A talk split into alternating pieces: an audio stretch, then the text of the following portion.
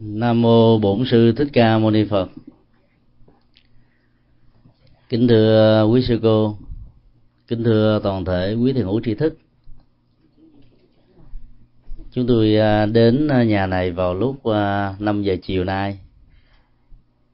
Lúc đó chỉ có à, một hai Phật tử tới sớm hơn. Một trong các vị đó có hỏi như thế này là hôm nay thầy sẽ chia sẻ về đề tài gì? Chúng tôi trả lời là sẽ chia sẻ một vài ý niệm về à, con đường an lạc.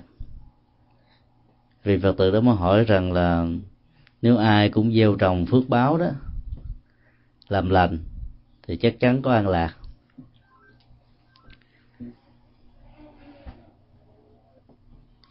Bản chất của sự an lạc đó, nó là kết quả của sự thực tập những hạt giống về nhân từ chỉ là một trong những điều kiện để dẫn đến sự an lạc thôi. Nếu không có sự huấn luyện về tâm, thì à, sự an lạc sẽ khó có thể đạt được một cách đúng nghĩa của nó. Lánh giữ đó thì chưa được phước báo, chỉ là một con đường để hạn chế một cách khói đa tất cả những nghiệp quả xấu ở trong cuộc đời còn làm lành đó thì có được phước quả. Giữa làm lành và sự an lạc đó nó có thể có một khoảng cách. Do đó, bên cạnh sự làm lành, lánh dữ đó, thì à, các hành giả cần phải thực tập con đường à, chuyển hóa tâm linh. Gia chủ của đạo tràng này có pháp danh rất hay là an hạnh. Hai năm trước, chúng tôi à, đã chia sẻ về các ý nghĩa của um, an lạc hạnh ở trong kinh diệu pháp liên hoa. Hôm nay chúng tôi xin uh, chia sẻ thêm những điều mà buổi pháp phật lần trước chưa có gì phân tích.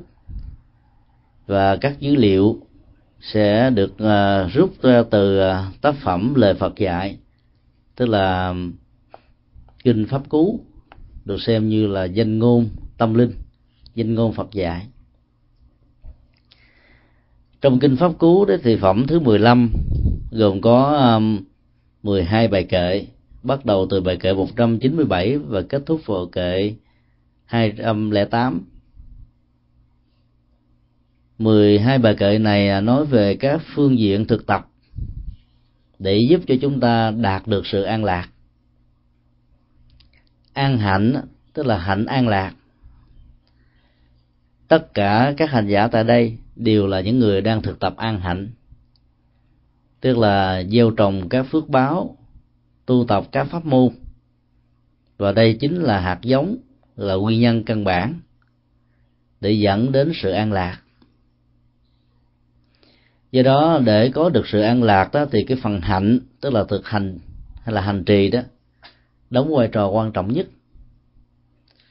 Làm phước báo chỉ ờ, có thể tạo ra phước báo nếu là phước báo không đúng cách đó, thì quả phúc có nhưng mà hạnh phúc và an lạc lại không. Là bởi vì à, trong lúc làm phước báo thỉnh thoảng có số người trong chúng ta đã đánh mất cái tâm bồ đề hoặc là không quan tâm đến tâm bồ đề hoặc là bị à, tác động chi phối của cái phần danh vọng cho nên các phật sự như thế đó đã không chuyển hóa được tâm thức của người hành trì trong lúc đang làm các phước báo này. Chính do vậy mà mỗi khi các lời thị phi đến á thì nỗi khổ niềm đau có thể trỗi dậy với người đó. Do đó um, chúng ta thấy rằng là bản chất của sự an lạc đó, nó gắn liền với um, sự thân bằng cảm xúc, chuyển hóa tất cả những um, bận như của tâm. Thanh lọc hoàn toàn tất cả những à, ảnh hưởng tiêu cực của nó từ nhiều góc độ khác nhau. Mỗi một bài kệ ở trong à, phẩm an lạc này dạy chúng ta về một phương cách hành trì để có được an vui. Trong tiếng Bali đó thì phẩm này có tên là Sukha Vaga. Sukha là an lạc, là hạnh phúc ở trong ờ, tiếng Bali thì, thì ờ, một chữ Sukha đó nó có um, nhiều nghĩa khác nhau. Còn ờ, trong tiếng việt đó thì hạnh phúc là cấp độ thấp và an lạc là cấp độ cao. Hạnh phúc thuộc về các giác quan khi mà bản chất của nó được thỏa mãn đáp ứng lại các nguyện vọng mong cầu của con người. Ví dụ mắt xem những bộ phim hình ảnh màu sắc hợp gu. Cho nó tạo ra một cái phản ứng hóa học ở trên bộ não làm cho mình có cảm giác à, hớn hở, hân hoan, vui mừng, thích thú. Cho đó được gọi là hạnh phúc của mắt. Lỗ tai thì nghe các loại âm thanh, mũi thì ngửi các mùi, lưỡi nếm các vị, thân xúc chạm. Ý đó thì liên tưởng đến tất cả những ý niệm. Thế giới của sự tiếp xúc giữa các giác quan và đối tượng trần cảnh của nó đó sẽ mang lại những cái à, phản ứng hoặc là hớn hở thích thú, hoặc là kháng cự chống đối. Sự à, hợp gu đó dẫn đến thích thú đó có thể dẫn và kéo theo thái độ tâm trí của lòng tham. Rồi từ đó có thể có khuynh hướng tư hữu hóa, chiếm hữu hóa nó. Các tranh chấp ở trong cuộc đời nó thường à, phát xuất từ cái lòng tham được tư hữu hóa. Còn đối với những đối tượng mình không thích đó thì dẫn đến thái độ không hài lòng, chán nản, thất vọng, hoặc là không muốn gặp, không muốn nghe, không muốn thấy. Cho nên dẫn đến tiến trình loại trừ lẫn nhau, do đó bản chất của nó thuộc về lòng sân. Như vậy là khi thế giới của ờ, mắt, tai, mũi, lưỡi, thân, ý tiếp xúc với các đối tượng của nó đó thì hoặc là lòng tham phát sanh, hoặc là lòng sân phát sanh sống với cái à, môi trường mà sự phát sinh của lòng tham lòng sân nó diễn ra hàng ngày hàng giờ đó đôi lúc chúng ta không để ý. Thì khi mình làm phước báo mà mình không chuyển hóa được hai cái um, khuynh hướng như vừa nêu đó thì à, chúng ta chỉ có phước quả thôi chứ không có an lạc. Rồi do đó đó việc nghiên cứu phẩm này đó nó lại có một ý nghĩa rất là quan trọng. Chia sẻ phẩm này như là một ờ, trong những điều để nhắc nhở rằng là tất cả những người phật tử phải là một người an hạnh. Tức là người đang hành trì cái hạnh an vui. Câu 197 dạy rằng là thật là sung sướng khi chúng ta sống không có quán thù ở trong môi trường quán thù. Giữa những người quán thù ta sống không quán thù bài kệ này đưa ra gồm hai nội dung. Nội dung là trong một môi trường hoàn cảnh điều kiện nơi mà lửa dữ, đạn to, hận thù, nó đã có dây mơ rễ máu với quá khứ, liên hệ đến ý thức hệ, chính trị, tôn giáo, quan điểm, học thuyết, sự khác biệt về phong tục tập quán, văn hóa dùng miền, gần hơn nữa là cá tánh giữa con người với nhau có thể tạo ra vô vàng và các hoạt động của sự thù hận. Mà trong môi trường như thế đó mà mình có thể vẫn sống với một cái tâm rộng lượng tha thứ bao dung, để cho sự thù hận không bám víu vào cõi tâm của mình là một điều rất là hạnh phúc. Vế thứ hai của bài kệ này để dạy rằng là có thể chúng ta may mắn vượt qua được những cái môi trường hoàn cảnh với sự khắc nghiệt của hận thù nhưng hàng ngày hàng giờ hoặc là thỉnh thoảng chúng ta buộc phải tiếp xúc với những con người mà lòng của họ đã chất đầy sự thù hận. Thì việc vượt lên trên được sự thù hận mà không bị ảnh hưởng tiêu cực từ tác động thù hận của những người mình tiếp xúc ấy, lại là điều khó hơn và là hạnh phúc hơn.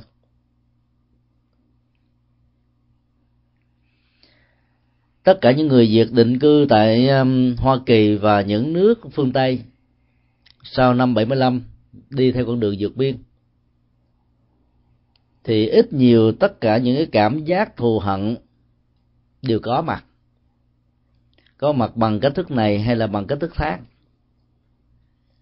Ba lần à, vào năm 2004, 2005 và lần thứ ba này là 2007 chúng tôi đã có cơ hội tiếp xúc khoảng gần à, 100 ngôi chùa.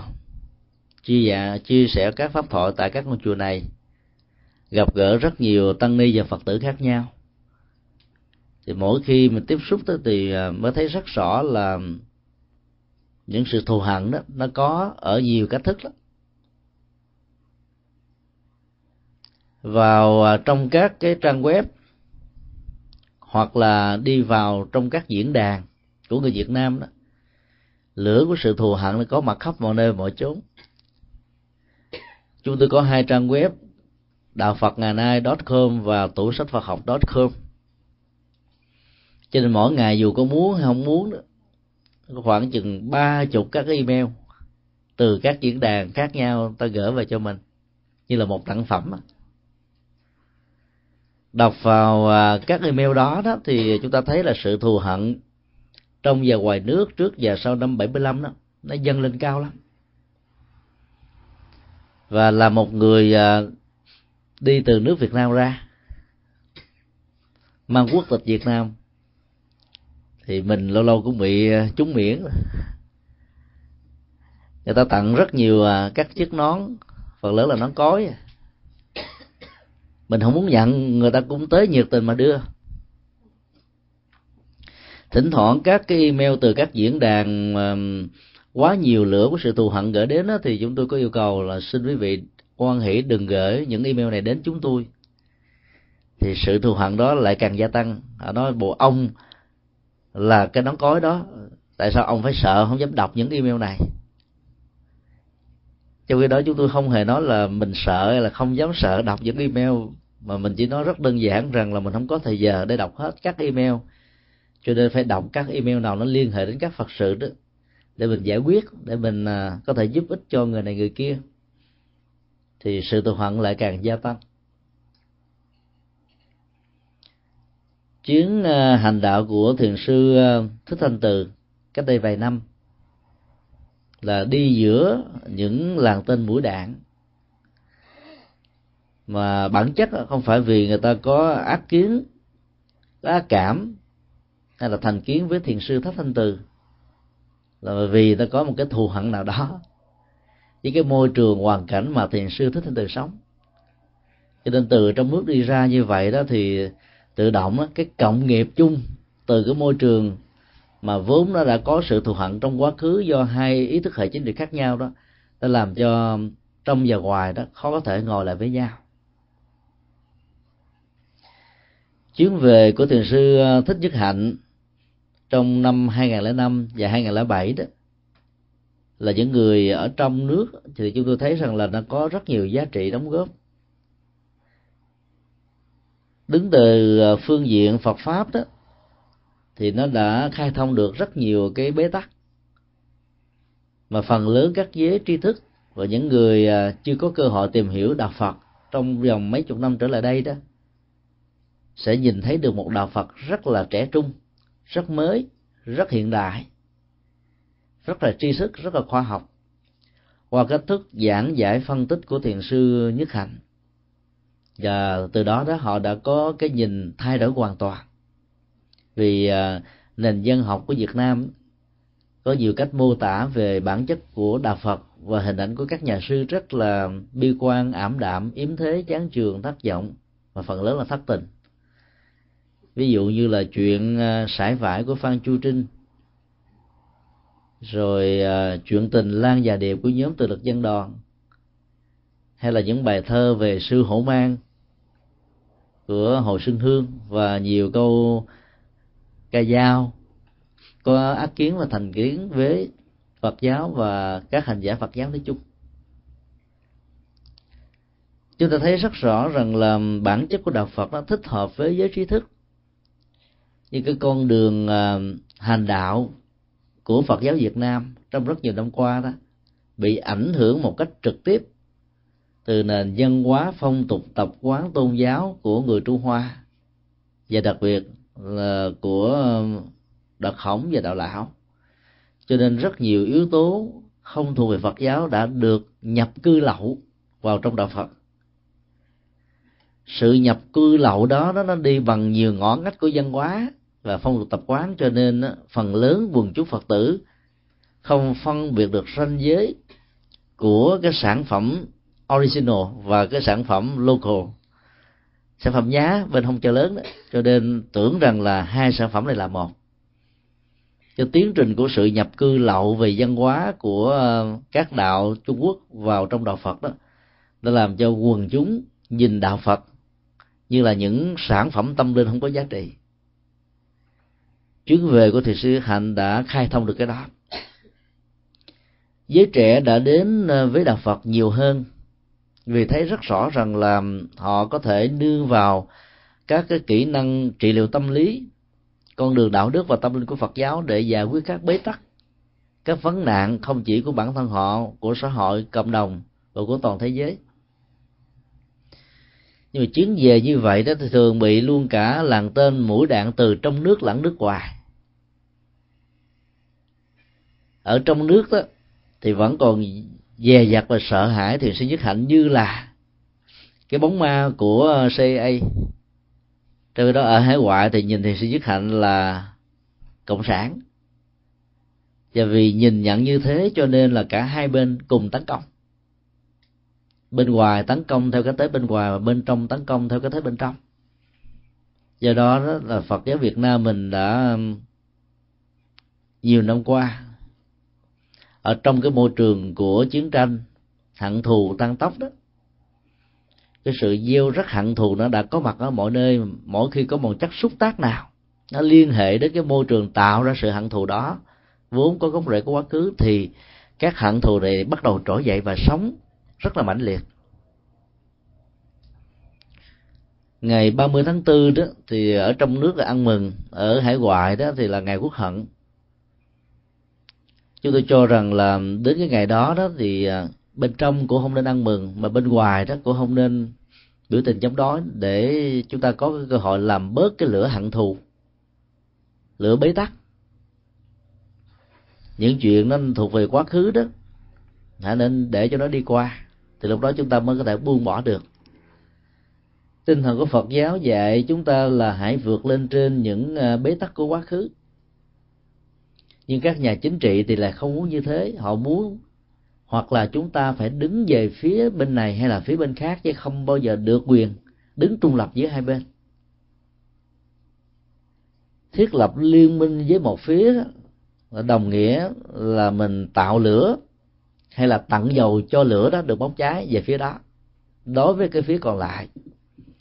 Và như vậy thì cái cộng nghiệp của um, hận thù đó, nó sẽ được bốc cháy.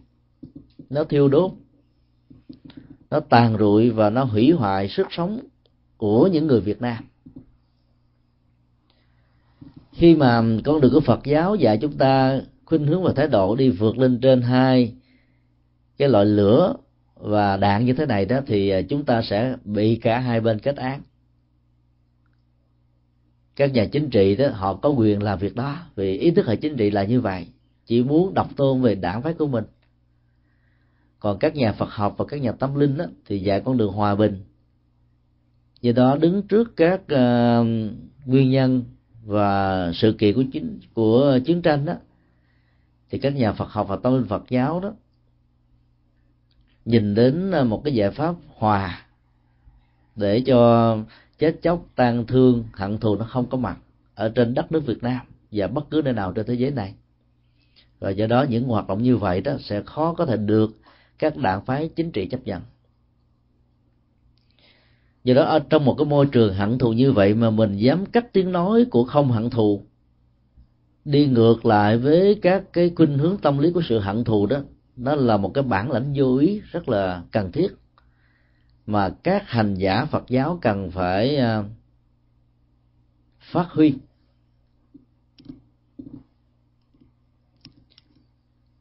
Những người đi theo phật giáo, nhưng nếu không hiểu rõ những lời kinh, pháp cú và các bài kinh khác đức phật dạy đó thì có thể trở thành là người tiếp tay cho hận thù. Chúng tôi ờ, đã có mặt tại úc và hoa kỳ và đi phần lớn các ngôi chùa tại đây đó.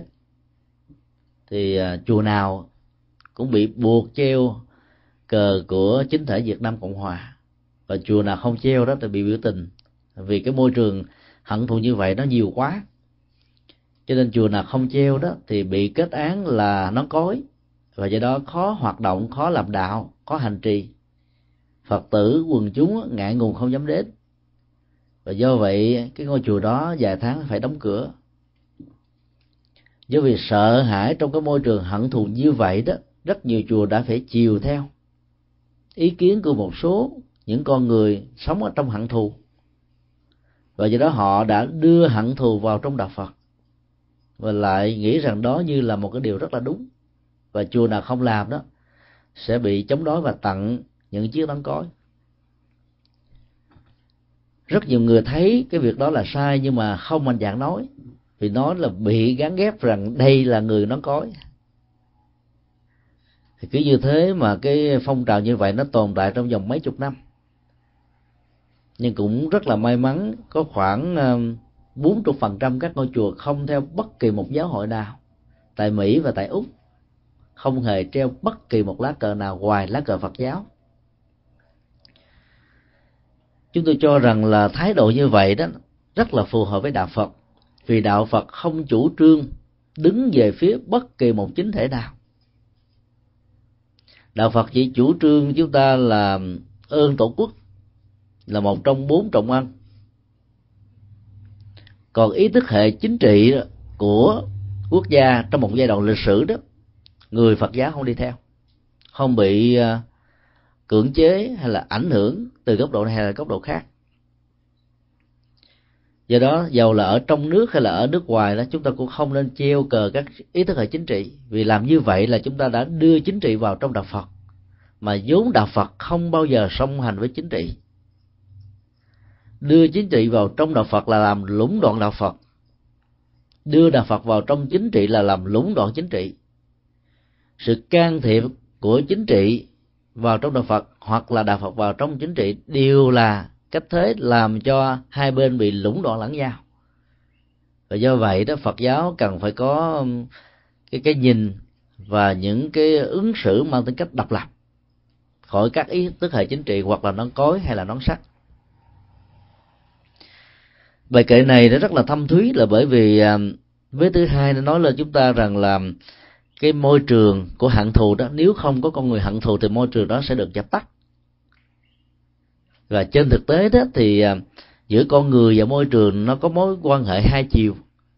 Người hận thù có mặt ở đâu đó thì môi trường đó giàu có bình an cũng trở thành môi trường của hận thù. Môi trường hận thù đó đó nếu không được chuyển hóa thì con người không có hận thù sống ở trong môi trường đó, đó thỉnh thoảng vẫn có thể bị ảnh hưởng tác động chi phối ở phương diện này hay là phương diện kia cho nên từ con người cho đến môi trường đều trở nên nóng. Vì có thể bị phỏng bởi cái lửa hận thù hoặc là bị cháy, hay là chết ở trong lửa hận thù này. Và đức phật xác quyết rất rõ rằng là thật là hạnh phúc nếu chúng ta sống vượt lên trên hận thù ở trong môi trường hận thù. Và không bị ảnh hưởng hận thù khi mà giao du tiếp xúc với những con người có chất liệu, có khuynh hướng, có hành động hận thù do đó là những người phật tử thì à, chúng ta phải ý thức đây là một chân lý. Bởi vì ý thức hệ chính trị chỉ tồn tại một khoảng thời gian, vài chục năm, vài trăm năm, ngàn năm là cùng. Còn phật pháp là muôn đời. Phật pháp không nên bị lệ thuộc vào bất kỳ một ý thức hệ chính trị nào. Đây là tinh thần phật dạy chính đức phật thích ca ngày xưa đã thấy rất rõ cái giới hạn của ý thức hệ chính trị, cho nên ngài đã không kế thừa ngôi vua để trở thành một nhà chính trị. Từ bỏ nó như là một cái đôi dép rách, một chiếc áo cũ, không hề có một tiếc nuối nào. Tìm kiếm con đường tâm linh, rời đây mây đó, học tập, tu luyện theo rất nhiều vị tâm linh lúc bấy giờ, nhưng cuối cùng đều thấy vô hiệu quả rồi ngài mới tìm ra con đường trung đạo để mà đi. Và nhờ con đường trung đạo đó, ngài đạt được sự giác ngộ và được chúng ta tôn xưng là bậc giác ngộ. Do đó là làm thế nào để cho phật giáo đừng bao giờ bị dính vào những cái này. Đứng từ góc độ phật học, chúng tôi xin đề nghị rằng là các ngôi chùa không nên treo bất kỳ một lá cờ nào trong phạm vi ngôi chùa của mình, huống hồ là trên chánh điện cũng đừng để cho bất kỳ một cái bài quốc ca nào, dù của Việt Nam Cộng Hòa hay là của xã hội chủ nghĩa, được cắt lên tiếng hát ngăn vang trong chính điện, vì trong chính điện nó chỉ có những lời tán dương tam bảo mà thôi. Tán dương hòa bình, tán dương hạnh phúc, tán dương đạo đức, tán dương tâm linh. Và chúng ta phải giữ cái truyền thống mấy ngàn năm của Phật giáo, nó trải dài cả rất nhiều châu lục khác nhau cái biến cố chiến tranh của Việt Nam đã làm cho lửa của hận thù, môi trường hận thù, con người hận thù có mặt khắp mọi nơi, mọi chốn. Và vì sợ bị gán ghép tặng cho những chiếc nón mà vốn mình không thích, mà người ta đã bất đắc dĩ phải làm chiều theo ý kiến của một số rất ít những con người không rõ được đạo Phật. Vì nhiệt tình và cuối cùng trở thành là phá hoại đạo Phật do đó có bản lĩnh sống ờ, hoài hòa ở trong hận thù và không bị ảnh hưởng của những con người hận thù đó là niềm hạnh phúc lớn nhất mà Đức Phật đã nêu ra ở trong cái phẩm an lạc này. Đó là cái điều kiện số một của con đường hạnh phúc. Bài kệ 198 dạy rằng là hạnh phúc lớn nhất khi chúng ta sống không có bệnh tật giữa những người bệnh tật và ở trong môi trường bệnh tật đó, chúng ta sống một cách có sức khỏe và an lành. Cái mối liên hệ giữa môi trường và sức khỏe của con người được nêu ra đây là điều mà chúng ta cần phải lưu tâm. Đất nước hoa kỳ và nhiều đất nước phương tây đã thấy rất rõ về ảnh hưởng tích cực của môi trường đến sức khỏe, tuổi thọ và hạnh phúc của con người, cho nên các khu vực cư dân đều trồng các cây xanh bên cạnh các thành phố có cư dân đó, thì có hàng loạt các rừng cây xanh. Và được bảo hộ một cách rất là an toàn. Cho tôi cho rằng đó là một cái chính sách rất là đứng đắn. Ngoài cái um, ảnh hưởng tích cực về phương diện um, sức khỏe đó, thì môi trường à, cây xanh đó, nó còn là môi trường tâm linh. Ngày xưa các ngôi chùa của Phật giáo được gọi là Đại Tùng Lâm tức là cái môi trường của đại rừng, Tùng Lâm là rừng cây lớn. Và do đó trong các ngôi chùa đều có cái không gian rừng cây xanh được bố cục, trang trí, sắp xếp từ màu sắc cho đến vị trí và ý nghĩa biểu tượng của các loài cây, các loài hoa được trưng trồng ở trong khu vực của đại tùng lâm này đều mang biểu tượng của tâm linh vào các cái ờ, uh, vườn trung quốc trung quốc chúng ta thấy là cái văn hóa tâm linh và văn hóa địa phương của người trung hoa được hòa quyện với nhau là một vào các cái vườn của nhật bản chúng ta thấy là bản sắc văn hóa tâm linh của phật giáo chiếm 90%. ở đất nước hoa kỳ này đó có vài chục thành phố lớn có các cái vườn nhật với các tên gọi khác nhau Japanese Tea Garden hoặc là Friendship Garden hay là Japanese Garden như là một cách thức để giới thiệu văn hóa Phật giáo, văn hóa tâm linh. Các vườn cây của um, người um, Hoa Kỳ, người phương Tây nói chung đó, nó có cấu trúc rộng, thoáng, lớn, vĩ đại. Nhưng về mỹ thuật đó, không cách nào bằng được các vườn của Nhật Bản. Cái tính cách của um, mỹ thuật phương Tây là ngang ngay sổ thẳng trong đó của người à, Nhật Bản đó uốn lượng quanh co ram màu sắc thái, bố cục, vị trí, phương vị, địa dư, cao thấp. Rồi mỗi thứ như vậy không phải là một sự tình cờ, đều là một sự sắp đặt, mang ý nghĩa của triết lý phật giáo rất là lớn. Do đó, dấn thân và cống hiến bằng cách là tặng cho cuộc đời những cái chiếc vườn nhật như vậy đó là chúng ta đang tặng cái văn hóa tâm linh của Phật giáo đến cho những người chưa từng biết cái văn hóa này. Có mặt ở trong một cái vườn nhật hay là đại tùng lâm của Phật giáo theo truyền thống đó, thì tâm trần của mình nhẹ buông. Mọi não phiền, khổ đau tật ách, những điều không như ý, bất hạnh, khó khăn, bế tắc ở trong cuộc đời đó sẽ được dẹp qua một bên. Do đó đó là ở trong um, các đại tùng lâm ngày xưa đó, một ngày như vậy thường có hai buổi thiền hành sáng và chiều. Và trong ba tháng hè đó thì ờ, còn có thêm buổi thường hành sau những cái buổi cơm. Một mặt hỗ trợ cho um, sức khỏe, một mặt khác như là một phương tiện hành trì. Sống ở trong một môi trường có rất nhiều bệnh tật, như là những ờ, nước nghèo khó ở châu Á, bao gồm Việt Nam, mà mình vẫn có thể duy trì được sức khỏe là một chuyện phước báo rất là lớn.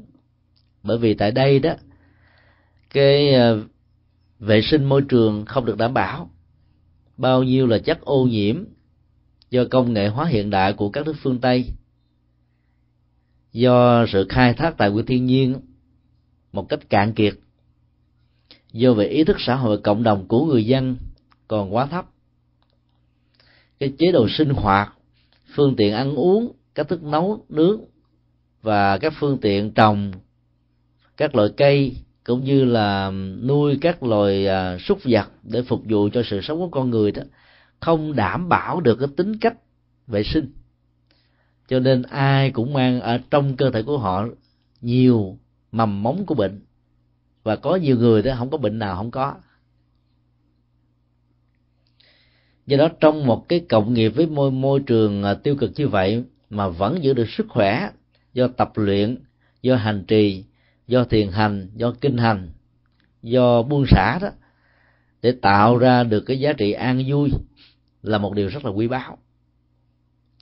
Ở trong kinh A Di Đà có một câu mà giá trị của sự hành trì của nó rất là cao mà đôi lúc chúng ta không để ý. Tức là vào một buổi sáng, các vị cư dân thánh giả tịnh độ đó, sau khi à, dùng sáng xong rồi đó, thì các ngài không bao giờ ngồi một yên một chỗ. Các ngài sẽ đi mười phương trời, làm vô số các công đức được à, diễn tả qua cái câu là hái hoa cúng dường mười phương chư Phật. Cái hoa đó là hoa công đức, tức là những việc làm phước báo, dấn thân, phục vụ sau một cách rất là cụ thể như đẹp giống như là các loại hoa. Sau khi làm xong rồi đó thì uh, trở về lại uh, cực lạc. Rồi ăn trong tỉnh thức ăn xong rồi kinh hành từng bước thảnh thơi phạn thực kinh hành. Như vậy là dầu à, chúng ta ở những cái nhà san sát townhouse với nhau cái môi trường không gian ờ, cây xanh không có nhiều nhưng mà nếu mình biết cách đó, thì mình vẫn có thể tạo sức khỏe trong những cái điều kiện mà môi trường nó vốn có thể làm thương tổn và ảnh hưởng xấu đến sức khỏe. Và do vậy đó là những người tại gia nên cố gắng thực tập theo ờ, lời Đức Phật mô tả trong kinh Đại Di Đà. Tức là sau cái buổi cơm chính đó, buổi trưa hoặc là buổi chiều ăn xong rồi đừng có coi tivi liền. Giờ có ghiền tivi có đầu đi nữa cũng ráng mà dành ra 20 phút phản thực kinh hành thì lúc đó đó là sức khỏe chúng ta được đảm bảo. Nhiều người không để ý cái này. Rồi cứ ăn tha hồ, ăn xong rồi nằm ngủ. Hay là ngồi xem tivi rồi sau này bệnh tật rồi mới đi đến bác sĩ. Ở thế giới phương tây này đó, lao động là vinh quang, lang thang thì không có chết đói. Có chế độ ăn sinh bảo trợ. Nhưng mà đó, bệnh một cái rồi đó thì nhà nhà tan cửa nát như chơi mỗi mắt cơm sơ sơ. Cũng tốn khoảng từ 6 cho đến 10 ngàn Mỹ Kim. Trong khi đó ở Việt Nam chỉ có khoảng chừng trăm đến hai trăm đô là là cao rồi.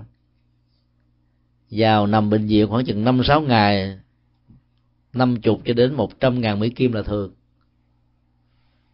Do đó là cái tiền nó bị tiêu hao ở trong các phương tiện ờ, và tiện nghi cho sức khỏe, nhiều hơn là sự chi tiêu cho mắt, tai mũi, lưỡi, thân ý tức là sự tiêu thụ của con người. Do vậy giữ sức khỏe là điều rất là quan trọng. Mà muốn giữ sức khỏe đó không phải do cầu nguyện mà có. Mà đức phật dạy là phải phản thực kinh hành. Có người thì à, thích thể dục thể thao. Thì đó nó thoải mái. Nó không có gò bó thì cũng có sức khỏe. Còn là những người phật giáo mà thích hành trì đó, thì à, cố gắng đi thiền hành là kinh hành. Vừa có giá trị sức khỏe mà vừa có giá trị tâm linh sáng mơi đó những người lớn tuổi chịu khó lại phật 49 lại thôi. Không cần sướng danh hiệu của đức phật nào lại bằng tâm trang nghiêm thanh tịnh với lòng tôn kính tuyệt đối đó là chúng ta đang vận động toàn thân. Khi lại phải để cho cái tâm thư thái nhẹ nhàng có mặt. Hơi thể hít vô thở ra thật là sâu và nhẹ nhàng. Khi uh, trán hai cùi tay và hai cái đầu gối đó, tiếp xúc xuống mặt đất thì giữ cái tư thế đó trong vòng 3 cho đến 5 giây. Rồi đứng dậy. Thì trung bình mỗi ngày lại 49 lại đó, chỉ làm cho chúng ta mất đi khoảng là 30 phút thôi. Ấy thế mà cái giá trị sức khỏe và trị liệu đó rất là cao. Có nhiều chứng bệnh uống thuốc từ tây cho đến đông y vẫn không hết, gọi là sám hối và lại phật lại hết tại vì nó liên hệ đến nghiệp tại vì có nhiều người cũng tập thể dục thể thao, ăn uống điều độ, làm việc có giờ giấc, ngủ ngơi thích hợp, không quá sức, không căng thẳng. Ấy thế mà bệnh vẫn có. Thì ngoài cái cấu trúc về gen di truyền à, xấu, không có khỏe mạnh từ cha, mẹ, ông bà, nó còn có ảnh hưởng một phần nhỏ của à, các hành động nghiệp, đặc biệt là nghiệp sát của chúng ta ở trong nhiều kiếp trước mà bây giờ mình không nhớ được. Cho nên à, thực tập sám hối đó thì có thể tháo gỡ được những bế tắc này. Mỗi buổi sáng là chúng tôi đều thực tập à, lại sám hối 49 lại. Giờ đó mà bệnh đó nó bớt đi nhiều lắm. Do đó là trong cái môi trường mà bệnh tật đó thì à, chúng ta chỉ cần giữ cho tâm bình khí hòa vận động qua kinh hành thiền hành nếu mà có thời gian nữa thì lại phật sáng và chiều tối. Thì chúng tôi tin chắc rằng là sức khỏe của chúng ta sẽ được gia tăng. Tuổi thọ sẽ được đảm bảo. Và vậy đó đó là tất cả những cái sản lượng kinh tế mình tạo ra bằng mồ hôi nước mắt bằng sự làm ăn chân chính đó, nó không bị mất mát đi thông qua con đường à, của bệnh tật. Ở chùa giác ngộ đó có một phật tử à, đã lớn tuổi năm nay 86 tuổi rồi ngày nào bà cũng đến chùa lại phật buổi sáng. Bà lại với niềm hạnh phúc, sau đó là bà buồn rồi rưỡi đó. Có lần chúng tôi hỏi sao bà bà buồn quá vậy? Bà nói, có nhiều đời này nghiệp trước với lâm thầy ơi, hỏi sao? Chồng bà bỏ, con bà bất hiếu. Hay là cái gì mà làm cho bà cảm thấy là cuộc đời nó buồn thảm? Bà nói, con tôi có hiếu dữ lắm. Thôi có hiếu gì là tốt rồi, có gì đâu lo rồi chồng bà sao? Chồng tôi năm nay 87 tuổi mà thương tôi chưa từng thấy. Còn gì xuống quá trời, có gì nữa đâu mà là khổ đau. Bà nói cái người mà ngậm đắng nuốt tay là tôi nè. Làm sao mà bà ngậm đắng nuốt cay bà nói, sáng nào cũng uống thuốc bắc.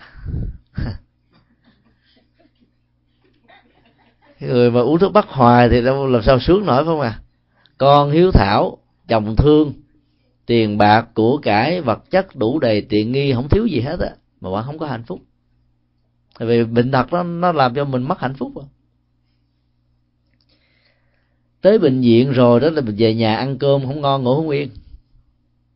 Ấy thế mà đức phật vẫn khuyên chúng ta mỗi khi có cơ hội đó ít nhất là một năm một hai lần đến bệnh viện để thăm người thân.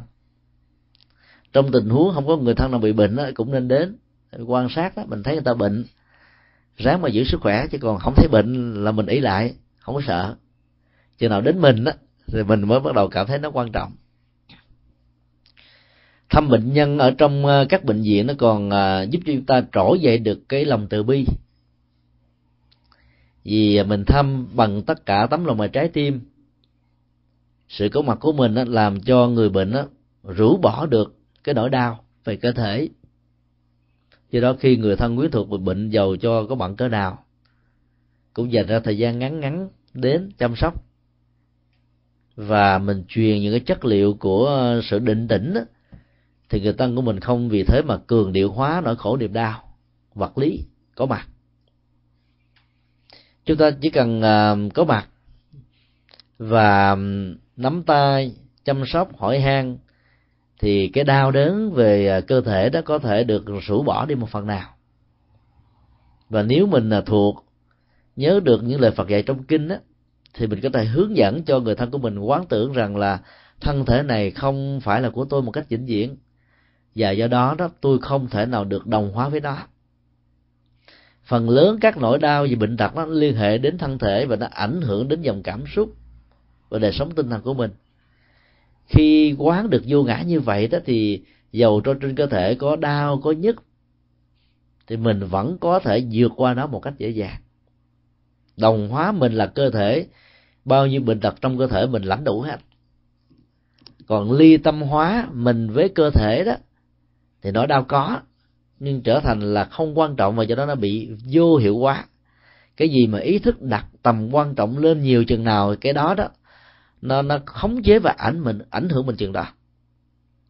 Do đó trên nỗi khổ niềm đau thì đức phật dạy chúng ta ly tâm hóa chứ đừng có hướng tâm hóa. Hướng tâm thì cái bế tắc đó từ hạt cát nhân lên như là quả núi tu di. Còn ly tâm đó thì dầu cho nó lớn như là tu di, nhưng mà nó trở thành như là hạt cát. Vấn đề ở chỗ là mình à, chuyển hóa cái nhìn thôi. Thì các nỗi đau vật lý đó ảnh hưởng trên cái nhìn này, nó sẽ được à, phóng thích đi liền và do đó mình sẽ được bình an. Sống chung với những người bệnh tật mà mình không bị bệnh tật, thì gồm có hai tình huống. Tình huống thứ nhất là các loại bệnh đó đó, không thuộc về bệnh truyền nhiễm. Tình huống thứ hai đó, nó mang ý nghĩa và nghĩa bóng, đó là bệnh tham, bệnh sân, bệnh si, bệnh cái tôi, bệnh hận thù, bệnh tiêu cực bệnh không quan hỷ với thành công của người khác. Và hàng loạt các cái chứng bệnh tâm lý. Vốn làm cho bản thân của người vương bệnh này bị khổ đau và thân bằng quyến thuộc thương người đó cũng bị khổ đau lây thì khi mà có mặt và sống chung với những con người như thế này đó mà không bị ảnh hưởng bởi cá tính của người đó, đó là một điều phước báo. Thường ờ, chúng ta là một phần của những gì chúng ta tiếp xúc đọc cái gì, thưởng thức cái gì, giải trí cái gì đó, thì những cái đó nó trở thành một phần của chúng ta. Tương tác với tha nhân cũng như vậy. Do đó nó phải chọn bạn mà chơi. Giao lưu tiếp xúc làm thế nào để cho các cá tính xấu và tiêu cực của người khác nó không ảnh hưởng và lây lan ở trên đời sống và thói quen cũng như là hành động của mình.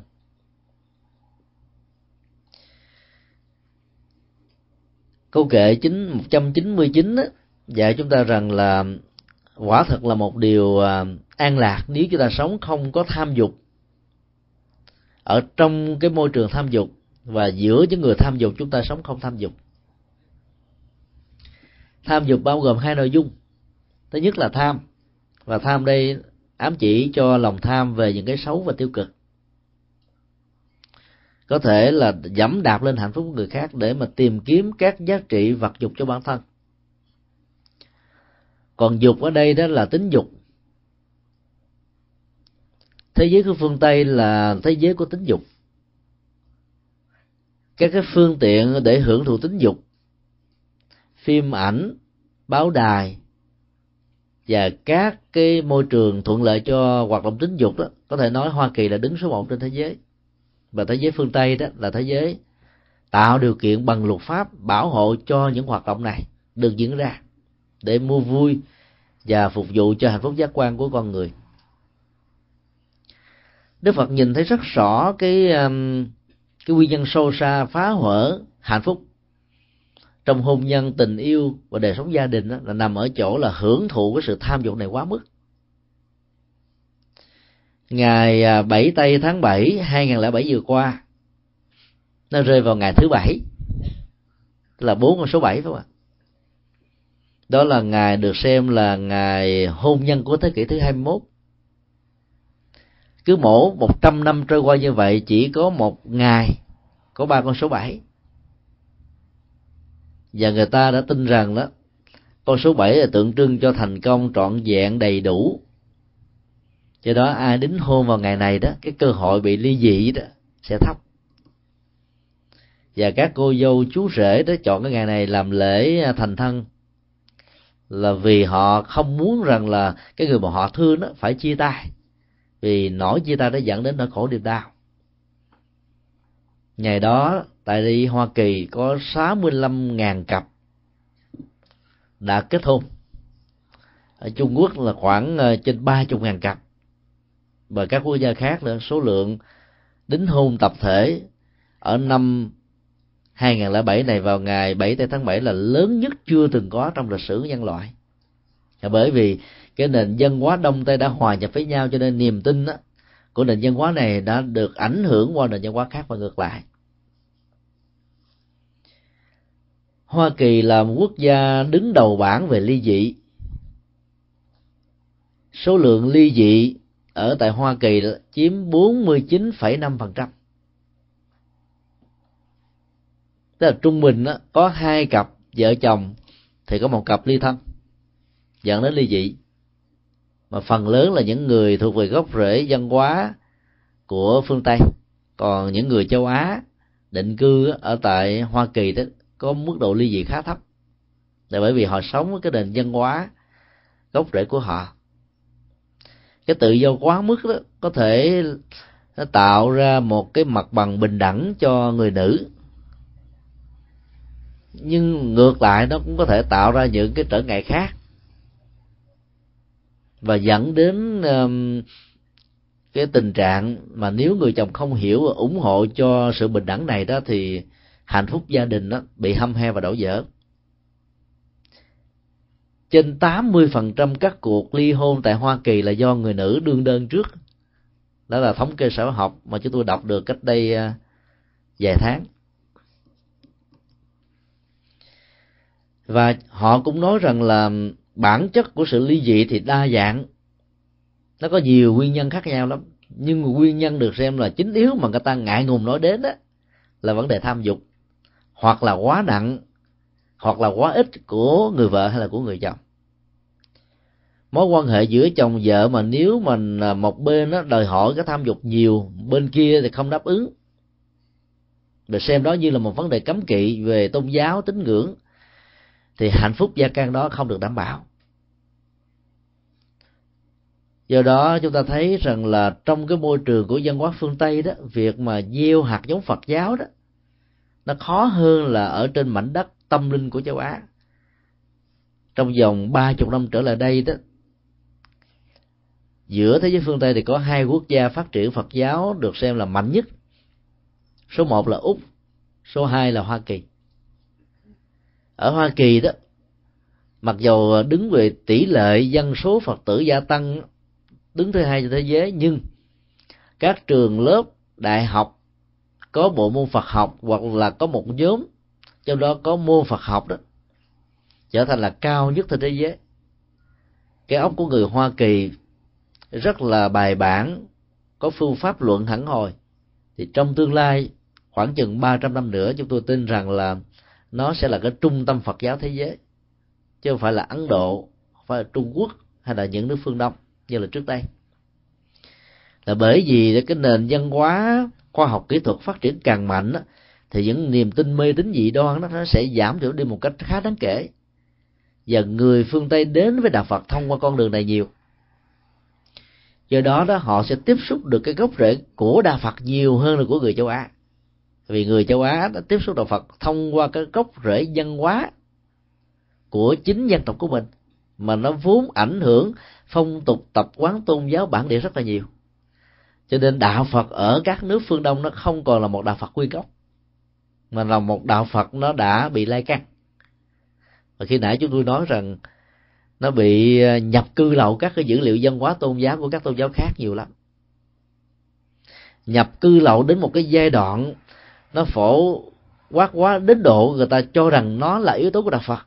Và tiếp xúc với các dữ liệu yếu tố phong tục tập quán này thì người ta sẽ cho rằng đạo phật là mê tín dị đoan thôi, không còn cách nào khác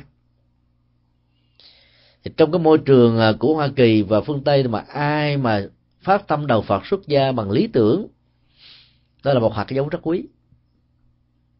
Ở phương tây này mà tìm một người xuất gia giống như là đốt đuốc ở trong đêm lặn lội vào trong rừng sâu để tìm kiếm vàng. Khó lắm. Xuất ra xong rồi xong rồi đó mà giữ lại được cái hình thức xuất gia. Làm đạo thành công lại càng khó hơn nữa bởi vì cái môi trường của tham dục ở đây nó nhiều quá. Cho nên các hạt giống đó nó bị thách đố bằng nhiều góc độ khác nhau. Và đời sống hạnh phúc của người phật tử tây gia nó cũng bị ảnh hưởng về chi phối tác động, không kém.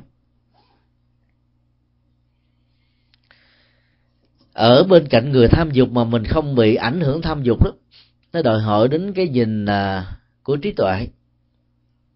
Và vợ lẫn chồng theo tinh thần Phật dạy đó, một ngày như một tháng, ít nhất cũng phải có hai ngày là ngưng hoạt động tham dục, hoặc là ngày rằm, hoặc là ngày mùng một, hoặc là cả hai. Sở dĩ mà đức phật đề nghị như vậy thông qua các ngày bắt quan trai giới là vì thấy rất rõ là các cái đổ vỡ trong hôn nhân đó, phần lớn là do quá nặng hay là quá ít các hoạt động tính dục mà ra. Cho nên mới đề nghị người tại gia đó thực tập ngày hôm đó là không có đặt nặng về hoạt động tính dục nữa. Mà tìm kiếm các hạnh phúc qua con đường tâm linh, tham dự các khóa tu. Thì à, cái thói quen về sự hưởng thụ nó sẽ được giảm. Vì lúc đó cái đời sống, hạnh phúc gia đình đó nó sẽ được tăng cường theo một cái nội dung rất là cao. Đó là sự chung thủy giữa vợ chồng không phải do cái này mà ra, mà là do người ta thấy đức hạnh của nhau, tính cách tốt của nhau, các giá trị tích cực của nhau mà có cho nên mới có thể giúp cho cả vợ lẫn chồng đi bền bỉ đến răng long tóc bạc.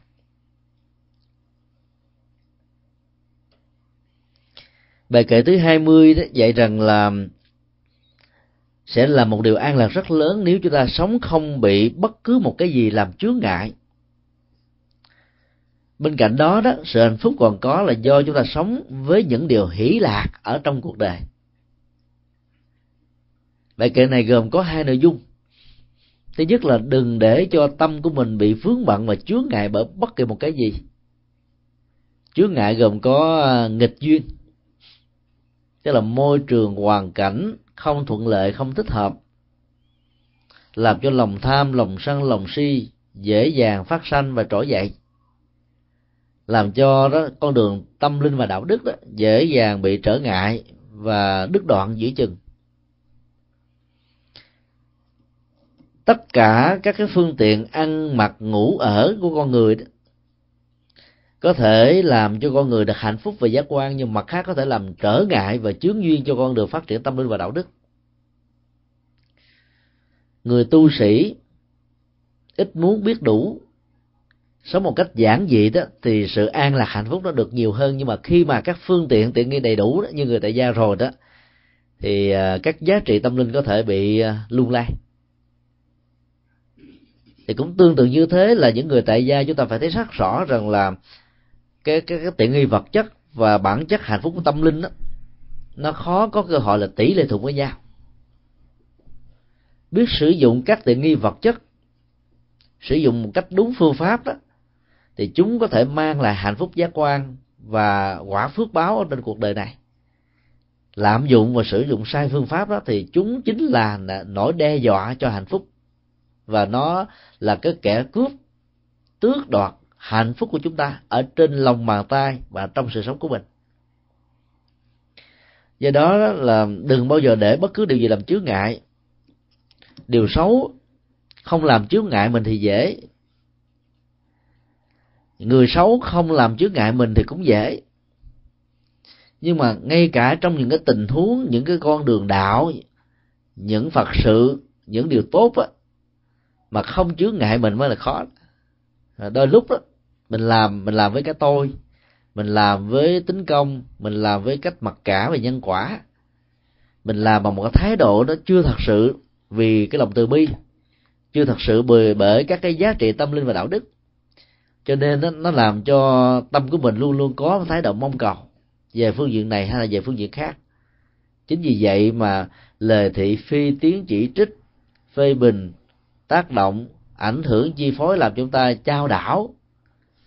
Ba chìm bảy nổi tắm lên lên và có nhiều người khi đứng trước những cái cảnh tượng như thế này, thề thốt ở trong tâm của mình, tôi thề từ đây về sau tôi không làm những chuyện này nữa. Làm phật sự mà còn sẽ sợ. Đến độ ra thề không dám làm nữa. Là bởi vì khi mình làm phật sự thành công đó, thì sóng gió ba đào nó cũng tỷ lệ thuận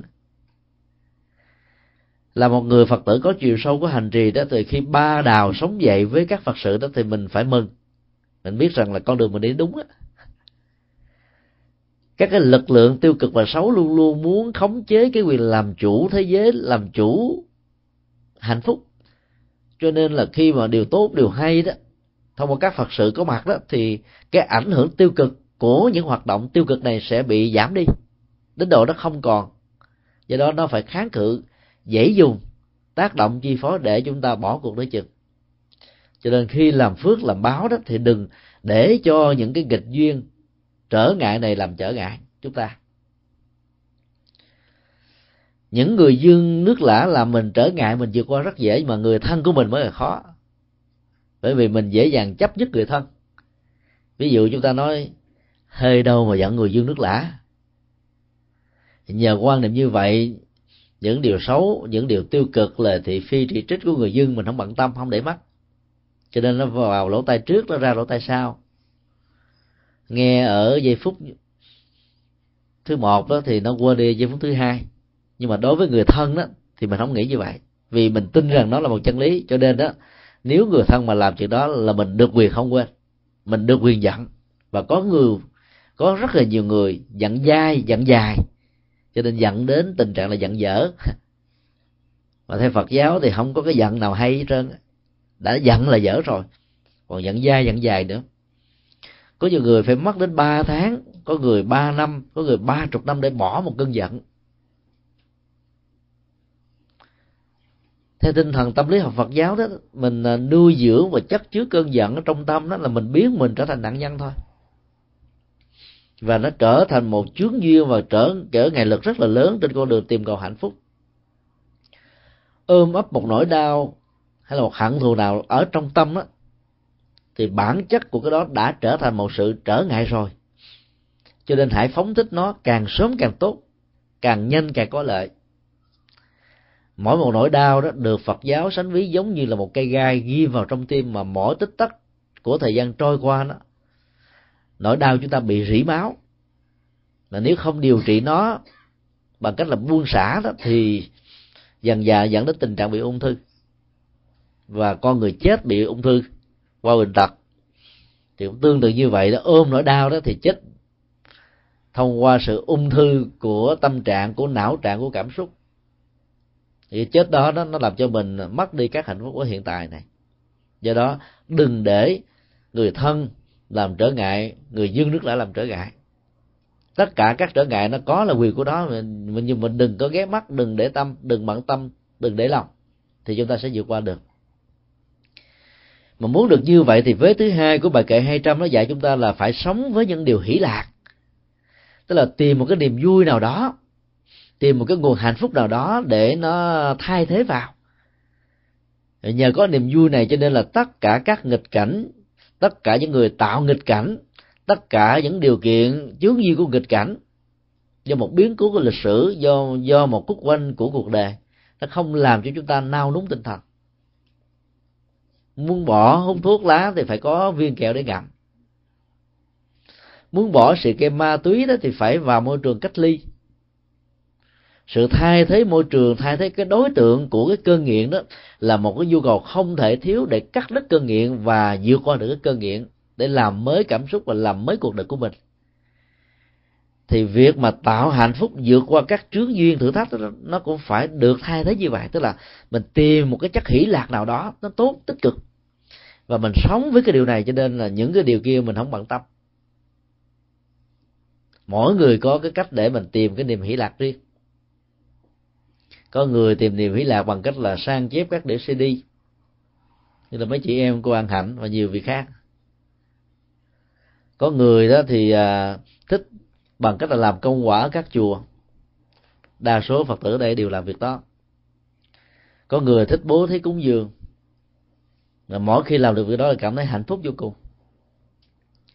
Có người đó thì thích um, tùy hỷ công đức, cho nên nghe một công trình hay một chương trình tốt nào đó là đi vận động người khác làm, hỗ trợ để cho nó chống thành tựu.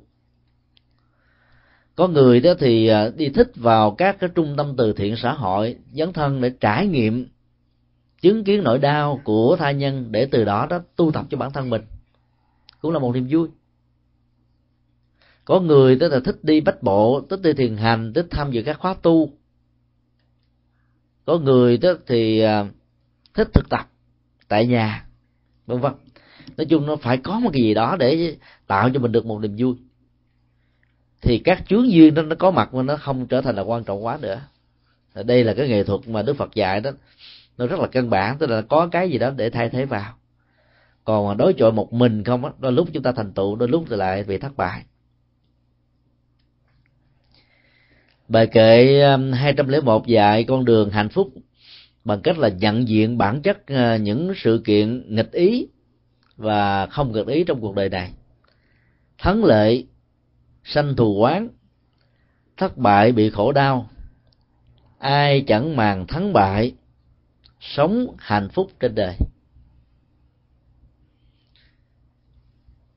Lời dạy này rất là sâu sắc nhưng đừng bao giờ hiểu rằng là nó dạy chúng ta là an thân thủ thường. Không phấn đấu, không dương lên, không tinh tấn, không hành trì không làm gì hết để không có thắng, không có bại. Cái đó là là một cái bại từ ngay bản thân của mình. Đó là một sự đổ nát, đổ vỡ vì tọa thực sơn bắc nhưng ở đây nói là chúng ta làm tất cả, làm không bằng thái độ cạnh tranh, hơn thua, mà làm bằng một cái thái độ là gánh vác công việc để đóng góp cho một cái gì đó tức là đóng vai trò chức năng của sự phục vụ. Các công ty xí nghiệp, các nhà sản xuất nói chung đó, ở trong cơ chế thị trường và toàn cầu hóa hiện đại, thì thường phát xuất từ một cái động cơ là các sản phẩm của mình ra đó, nó phải chiếm lấy thị trường, tạo ra khoản lợi về kinh tế, phục vụ cho các khách hàng của mình và loại trừ cái cái khả năng phục vụ khách hàng của các công ty đối lập cho nên tính cạnh tranh và loại trừ lẫn nhau, nó trở thành như là cái điều kiện không tương dượng ở trong thế giới của kinh tế thị trường. Còn những nhà phật tử mà làm kinh tế đó, hiểu rõ được cái quy luật khắc nghiệt của loại trừ trong cơ chế kinh tế thị trường, mình không phát xuất từ một cái tâm niệm như vậy.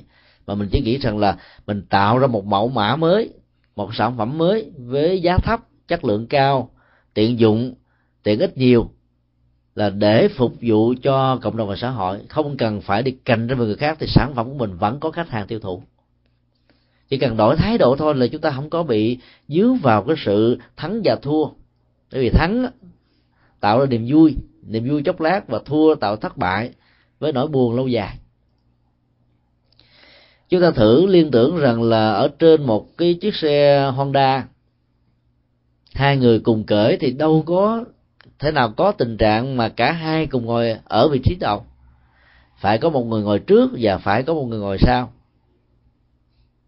Ngay trong cái tình trạng mà hai người song hành cùng đi đó thì mình nhìn ở một góc độ nào đó mình tưởng rằng là hai người là điều bước với nhau. Ví dụ như là cả một đội binh đi diễu hành vào những cái ngày lễ quốc khánh đó, thì mình tưởng rằng là họ đi điều với nhau một trăm phần trăm. Nhưng thực tế đó khoảng chín mươi chín phẩy mấy phần trăm là cùng. Nó phải có một người nhanh hơn chút xíu, chậm hơn chút xíu vậy đó. Và do đó phải thấy là sự thắng và bại nó là một cái quy luật nó bình thường. Có người thắng thì phải có người bại. Có người thành công thì phải có người bị thất bại thôi. Và hiểu được điều đó như là một quy luật thì khi đối diện trước sự thất bại đó, chẳng những chúng ta không buồn, mà ngược lại đó, mình đầu tư thời gian, công sức vào việc phân tích nguyên nhân. Gần và xa, chủ quan và khách quan, mình và người, thời tiết, khí hậu và các yếu tố tâm lý của khách hàng, của đối tác, của cộng sự. Tại sao nó có kết quả như thế? Thay vì than trời trách đất, quy đổ lỗi trách nhiệm, thì nhà Phật dạy chúng ta là không màng tới những cái này. Cứ làm hết bằng trách nhiệm, bằng lương tâm, bằng à, khả năng, bằng tâm huyết, bằng bằng sự nỗ lực rồi mà nó vẫn không thành công giống như ý muốn thì cứ hài hài lòng với cái kết quả như vậy như vậy là thái độ của biết đủ và ít muốn nó không có nghĩa là làm cho mình trở thành người thụ động, mà là người rất là là là lạc quan ở trên cái cái con đường tương đối. Bởi vì trên cuộc đời này không có sự tuyệt đối. Mình làm nhiều, nỗ lực nhiều, mà thành quả nó không đạt được như mình mong mỏi là bởi vì nó còn có những yếu tố nghịch duyên. Cho nên thấy điều đó thì khắc phục nghịch duyên thì cái kết quả trong tương lai sẽ được khắc phục.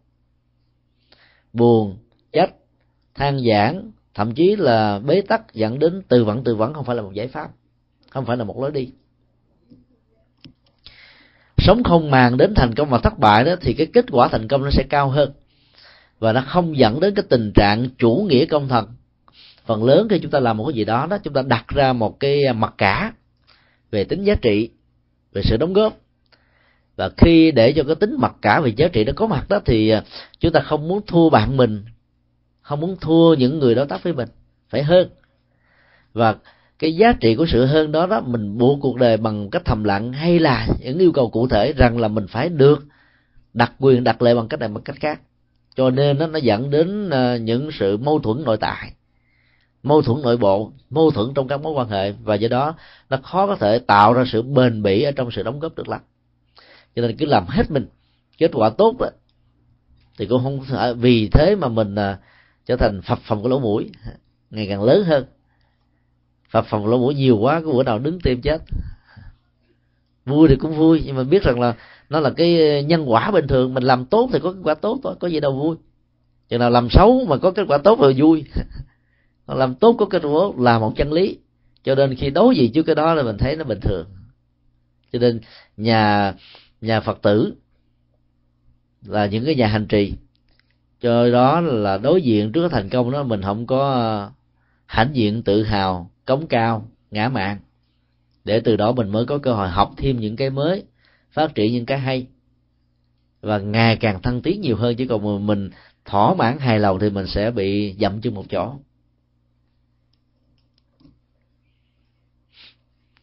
Bài kệ 205 là dạy chúng ta cái cách sống mà phần lớn nó thích hợp với người tu nhưng thỉnh thoảng, những người tại gia nó cũng dành một thời gian nhất định ở trong một năm để thực tập cái hạnh của người tu. Thì giá trị của an vui hạnh phúc đó, nó sẽ giúp cho mình làm mới được các cái cơ hội phát huy tiềm năng thông qua các cái dân bằng sáng kiến và sáng chế. Ai từng nếm mùi vị độc cư? Ai từng nếm các mùi vị tịch tịnh? Người ấy chắc chắn sẽ nếm được mùi vị của chánh pháp để xa lìa mọi tội ác và những nỗi sợ hãi. Độc cư đó là sống một mình. Ở trong kinh trung bộ đó có một bài kinh mang tựa đề là kinh biết sống một mình.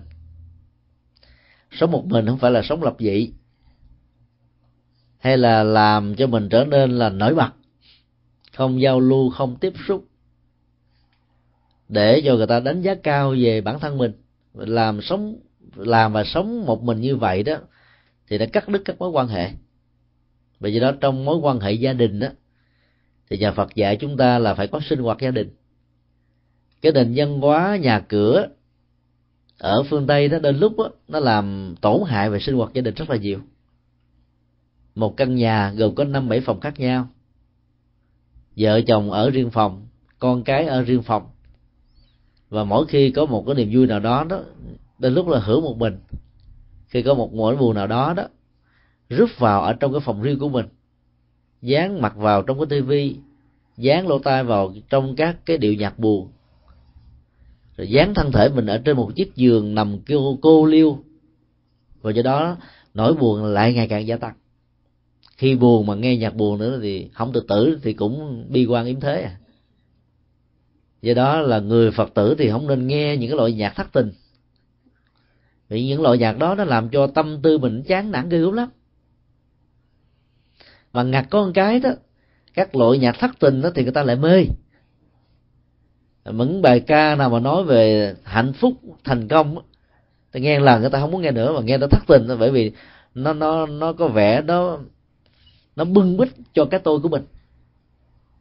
Và nhờ sự bưng bít đó, mình cảm thấy mình thỏa mãn như là một cái loại thuốc giảm đau mà càng tiêu thụ nó nhiều chừng nào thì nỗi đau càng gia tăng. Cũng giống như tình trạng mình ăn ớt đó, có cảm giác ngon, cái cảm giác ngon này ảo giác thôi. Tại vì cái chất cay của ớt nó đưa vào ở trong cái cuốn họng. Thì lúc đó đó là cái phần mà thanh quản và các hoạt động của cuốn họng nó bị phỏng. Thì dịch vị phải tiết ra một cái chất đặc biệt để mà chữa trị liền tức khắc cái cái cơn phỏng này. Và do đó là mình có cảm giác khi nuốt vào mình cảm thấy nó ngon thì nghe nhạc buồn trong trạng thái tâm tư bị buồn đó, nó cũng làm cho mình giảm đau, giống như là là ăn ớt vậy đó. Rồi sau đó đó, nó sẽ hại. Như vậy là mình sống độc cư đó, không có nghĩa là sống một mình cắt đứt các quan hệ xã hội, quan hệ gia đình. Như là nền văn hóa phương tây, tình làng nghĩa sớm không có. Đề nhà ai lấy sáng, không ai muốn làm phiền ai. Và do vậy là cái sự độc cư này nó làm cho con người đó, nó trở nên rất là cô độc thế giới phương tây tự tử nhiều hơn thế giới của châu á. Những người giàu có và thành công lại tự tử nhiều hơn những người bình thường. Đây là điều rất là lạ. Là bởi vì họ bị bế tắc đó. khi buồn không biết tâm sự với ai, chia sẻ với ai, bế tắc đó ngày càng gia tăng. Kinh người biết sống một mình của phật giáo dạy một triết lý rất là sâu sắc. Sống một mình như thế đó là phá hoại sự sống, phá hoại các mối quan hệ. Sống một mình là làm, không phải là sống đơn độc mà là sống trong sự đồng hành với những người khác. Nhưng mà cái tâm của mình đó, luôn luôn hướng về điều cao thượng hướng về hạnh phúc hướng về tâm linh. Theo dõi hơi thở ra và vào tôn trọng sức khỏe và giữ cái chất liệu chánh niệm tỉnh thức có mặt ở trong các hành động đi đứng nằm ngồi co duỗi nói nín thức ngủ đêm cũng như là ngày thì người như thế là giàu ở chỗ đám đông hay là ở một mình đó, thì cũng được an vui hạnh phúc giống như nhau. Sống ở trong thế giới phương tây một thời gian rồi đó thì chúng ta lại sợ đám đông. Không thích đám đông, vì mình thấy nó ồn ào, náo nhiệt. Và có nhiều người đó để có khuynh hướng và phần lớn như vậy. Giàu nhiều chừng nào đó thì thích ở trên núi, hay là thích ở trong rừng. Còn nhà nghèo đó mới ở những thành thị. Ở việt nam thì ngược lại, dân nghèo sơ nghèo sát mới ở trên núi nghèo kế nữa thì ở mới sông giàu mới ở thành thị. Như vậy là cái tính cách mà sống một mình trong nền dân hóa phương tây nó tự động nó dẫn đến vậy thôi. Vì người ta tôn trọng cái sự yên lặng tuyệt đối. Và do đó không muốn ai làm phiền đến thế giới riêng tư của mình. Thì trong môi trường hoàn cảnh như vậy thì mình có cảm giác là mình được chấn an, mình được yên vui, mình được đảm bảo hạnh phúc. Nhưng mà khi mà có mặt ở những nước châu á là mình bị khủng hoảng liền vậy đó đó là cái niềm an vui đó là nhất thời thôi, chứ không phải là cái tâm được an vui, cái tâm được định tĩnh, cái tâm được hạnh phúc. Chính vì sống một mình là sống làm sao được hạnh phúc bằng cái tâm. Dầu cho thân mình đã đang ở bất cứ một chỗ nào thuận hay là nghịch nó không còn là quan trọng nữa. Những người sống độc cư mà có được cái chất liệu tịch tịnh như vậy đó, mới là quan trọng. Còn sống độc cư mà không có tịch tịnh, không có hạnh phúc tịch tịnh đó là sự vắng lặng. Các cái thân trầm biến cố của dòng cảm xúc nó không còn như là chiều cái đường xin lên và xuống như thế này. Đứng trước những hiện tượng lên voi xuống chó thành công thất bại. Ba chìm bảy nổi tám lên đên đó, thì dòng cảm xúc của người có thực tập đó nó vẫn bình thản.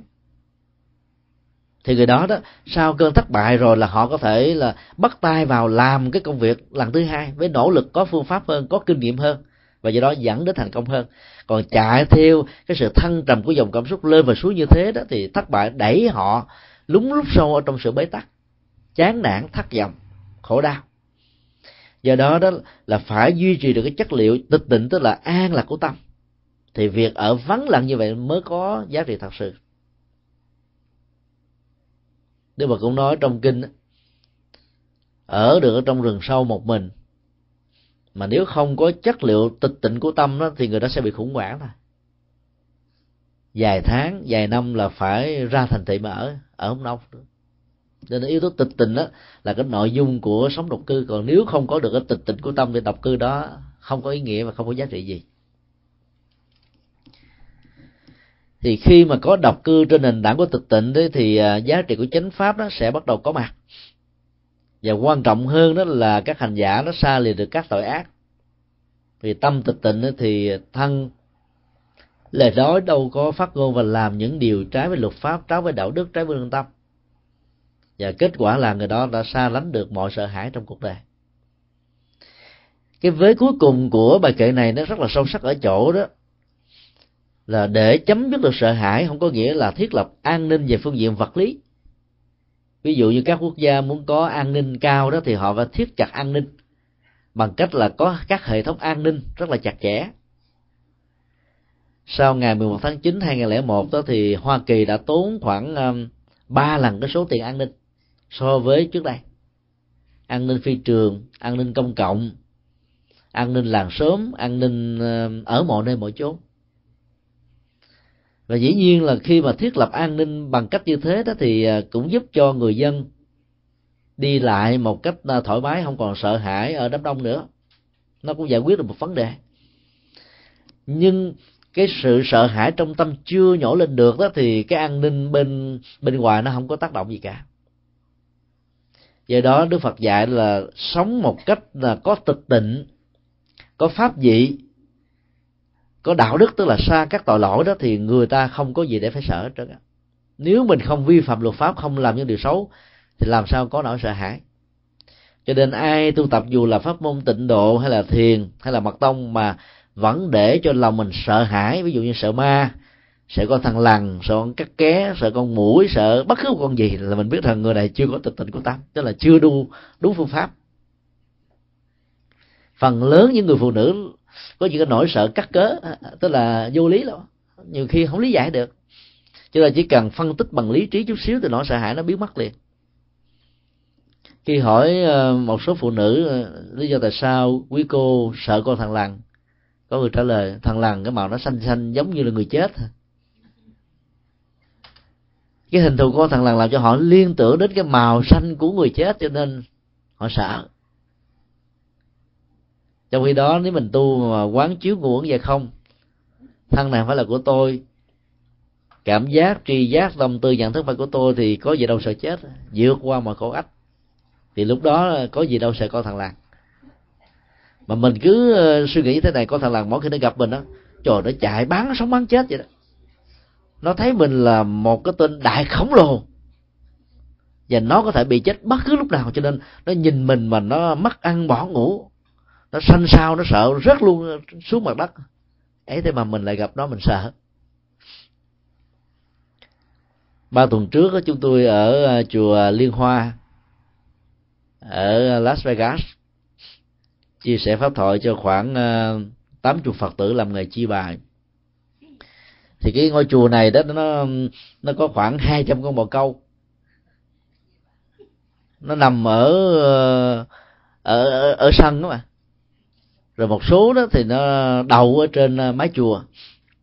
Thì buổi sáng hôm đó đó, tối hôm đó thì à, chúng tôi à, nghỉ ở chùa có một mình thôi. Thì sáng mơ nhờ phật tử đến chở ra phi trường để đi về. Thì cái người gia chủ tới chợ nó gọi điện thoại vô. Thầy ơi, ra đi sớm đi, thầy ơi. Thầy ra, không sớm, tôi chết mất á. Mình tưởng là ông trộm cướp gì chạy ra. Thấy con cầu câu không? Hỏi có sao không? Hỏi chuyện gì vậy? Bầu câu thầy ơi bầu câu, thầy đủ để đi, tôi mới dám vô. nhiều khi nói mình không tin. Mỗi người có một cái nỗi sợ kỳ cục lắm. Giờ mình chỉ cần phân tích theo kinh trung bộ, đức phật dạy là muốn vượt qua sợ hãi đó, mình phải tâm niệm như thế này nè. Cái sợ hãi lớn nhất trong cuộc đời là sợ chết thôi à phải không à?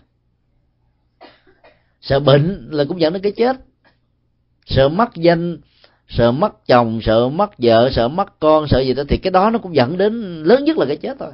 Chứ không hơn cái chết được mà khi mà thực tập mà quán vô ngã được rồi, cái chết không còn sợ nữa mất mới sợ những thứ này. À, đức Phật dạy vậy đó. Nếu mình tập được là không sợ chết thì không có cái gì để mình sợ nữa. Dĩ nhiên là mình vẫn sợ đạo đức chứ, phải không ạ? À? sợ đạo đức có nghĩa là tôn thờ đạo đức. Thì người sống đạo đức, tôn thờ đạo đức ở trong bài kinh này nói rằng là không có gì để phải sợ trong cuộc đời này.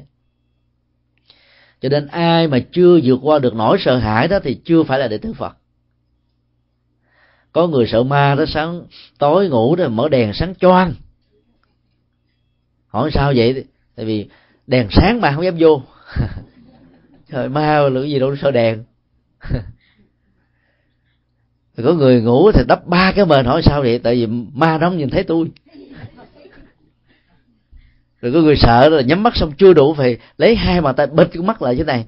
Nhíu nhíu là lâu lâu hía ra coi có, có, có đó không? Làm như thể nó thấy nó thấy cái mền nó sợ vậy đó. Đó là những nỗi sợ rất là vô cớ. Mà không chịu phân tích về phương diện lý trí cho nên là chúng ta nuôi dưỡng cái nỗi sợ đó bằng cách là thắp đèn lên đắp mền thật nhiều đóng cửa thật kín. Trốn trong gầm tủ hay là trốn dưới cái gầm giường không giải quyết được chuyện gì hết. Trong kinh uh, khiếp đảm và sợ hãi thuộc kinh trung bộ đức phật dạy đó muốn vượt qua được cái cảm giác sợ ma đó thì mở mắt ra đừng đắp mền gì hết trơn á. Thì ma sẽ sẽ không có mặt à. rồi mỗi những cái ngày bắt quan trai giới đó, là những ngày mà theo nền văn hóa của ấn độ, là ngày mà ma được tin là hiện hồn trở về để hù nhát con người. Đức phật mới nhân cái nền văn hóa này dạy người ta tu bắt quan trai giới và yêu cầu các hành giả phật tử thì ra ngay các gò ma mà quán, mời các ma ra uống chè, uống nước, ăn bánh vậy đó thì ma đâu nào, đâu có con ma nào dám xuất hiện đâu, không à.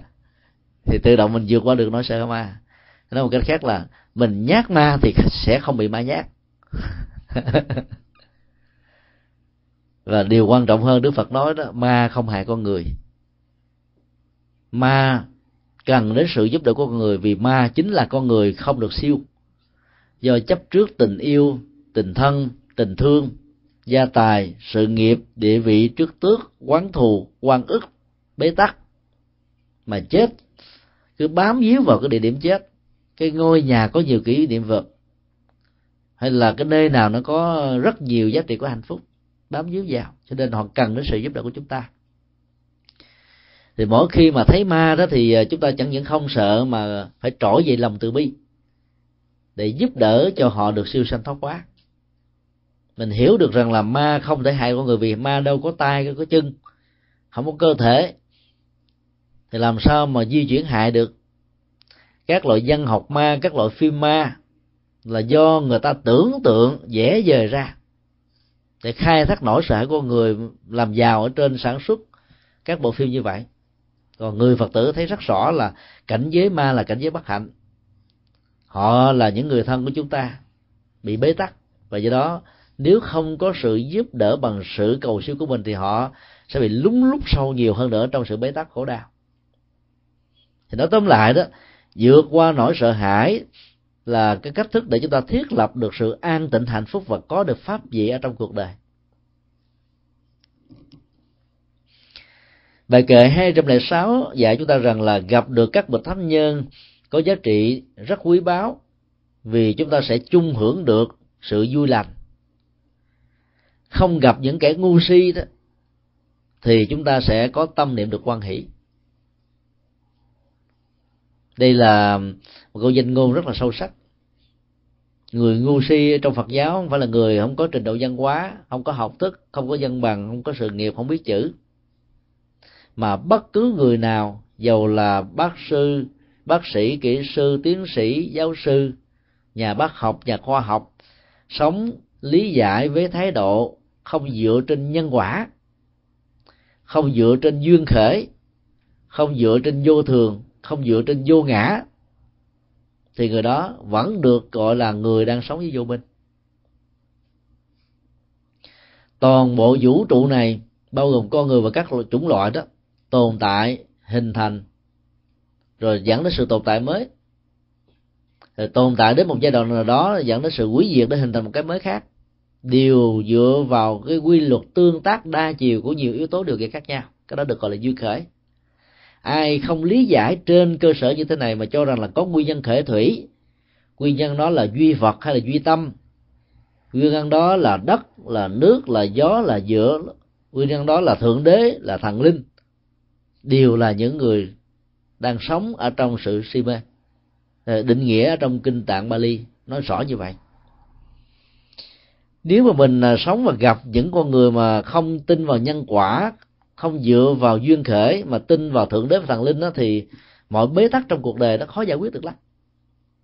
Sống với người đó bị lẫn ở ngoài đứa con thi thất bại, không chịu xem là cái cách thức giáo dục con mình như thế nào, học bài ra làm sao mà là đi cầu thượng đế, cầu thần linh, mong cho con mình được lên lớp. Cầu năm này qua tháng nọ, nó vẫn rớt chưa thường rồi sau này mới phát hiện ra là bởi vì kể từ ngày cha mẹ thương nó quá cho nó cái laptop, nó ở trong phòng riêng chơi game không? Với niềm mơ trở thành game thủ, nổi tiếng quốc tế. Với một phần thưởng rất là to tác mà các cái hãng của triều tiên dụ con người. Chủ yếu là để bán các cái chương trình game này thôi mỗi một cái chương trình trò chơi game đó năm chục cho đến hai trăm đô. Chúng tôi có mặt ở tại um, Jacksonville tháng trước đó thì à, tới thăm một số gia đình phật tử thấy trong nhà toàn là game không ạ? Hỏi ra thì anh phật tử làm cha này mới nói rằng là uh, hạnh phúc lớn nhất của con của anh là có được những trò chơi game cho nên anh mua nhiều lắm. Không biết rằng là mua như vậy là hai con. Ở việt nam ngày nay người ta đang bị bế tắc học trò bỏ học là bởi vì mê game. Các ông chồng là bỏ vợ vì mê game. Và ở trung quốc ngày nay đã có những cái trung tâm cải tạo đó dành cho những người ghiền các trò chơi game. Mà nghiện game rồi là không muốn làm gì hết trơn á. Cho nên cái cơn nghiện internet ngày nay nó nó cũng không thua gì các cơn nghiện sự game ma túy nó tạo sự lệ thuộc nó tạo sự uh, nô lệ ở trong ờ, sự thỏa mãn, những điều kiện tạo ra những cái đó. Chính vì vậy mà mình là sống với những người mà hiểu nhân quả, tin nhân quả, hành xử nhân quả, hiểu duyên khởi, tin duyên khởi, hành xử duyên khởi đó, thì sẽ thấy rất rõ rằng là vô thường đó là một quy luật biến dịch về thời gian. Vô ngã đó là một quy luật về vật lý. Không có một sự vật hiện tượng nào trong cuộc đời này mà không có tạo thành bởi nhiều yếu tố khác nhau.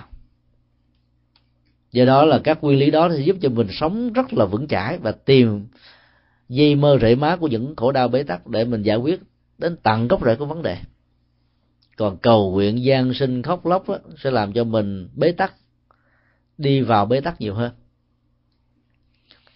Do đó việc sống chung với một bậc thánh đó, nó có giá trị an vui là bởi vì mình à, hưởng được cái cộng hưởng an lành ở đây dùng cái cộng hưởng an lành cộng hưởng là một sự tác động.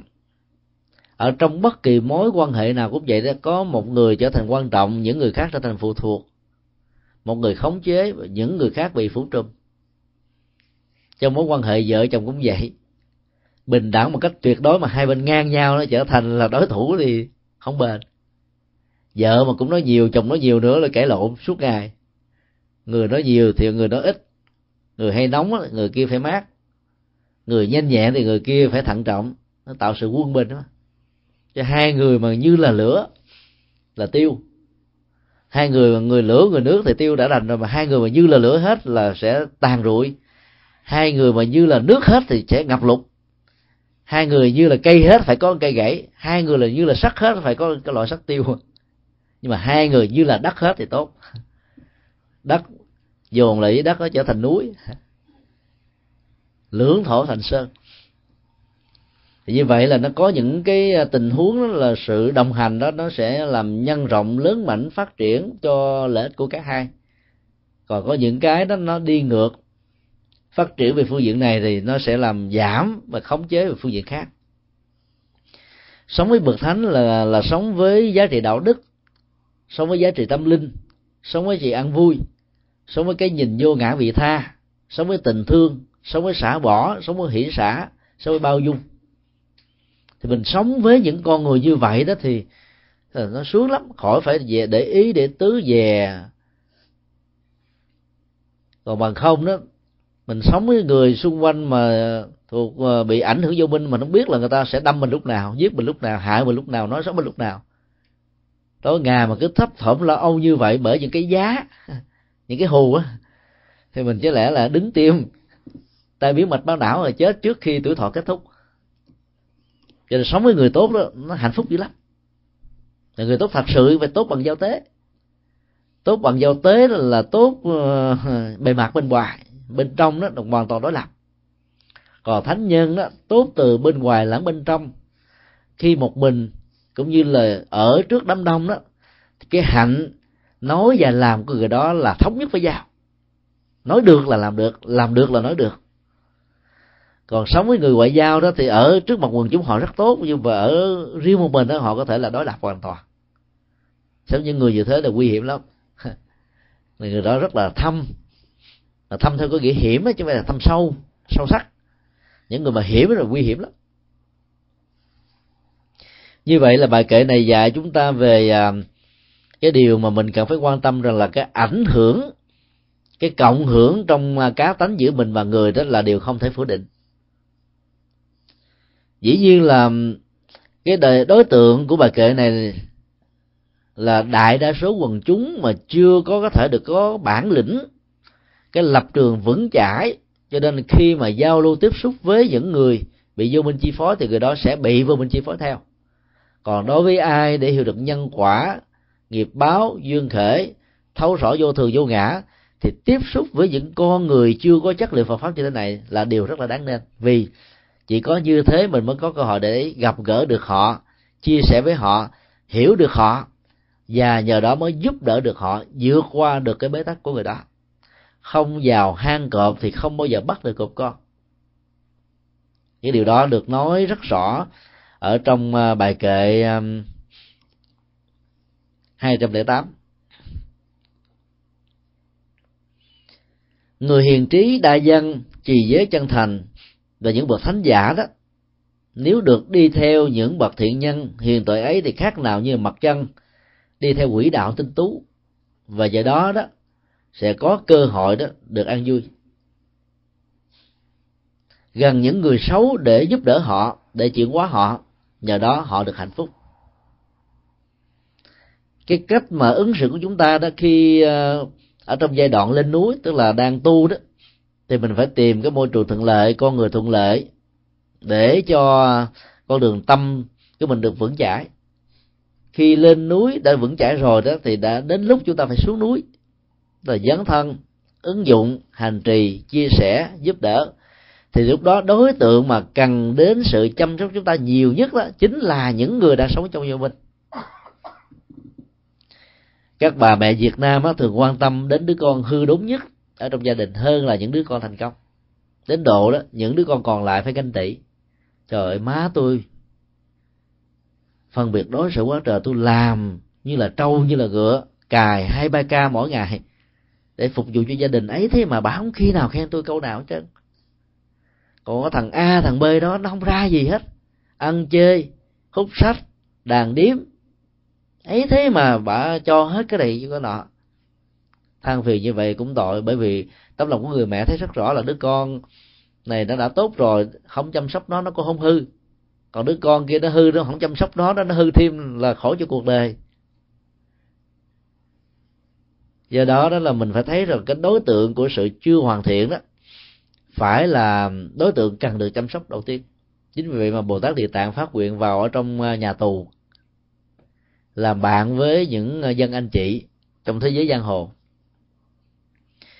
dân anh chị đó thường có một cái tâm lý ảo. Họ muốn làm anh chị thật sự.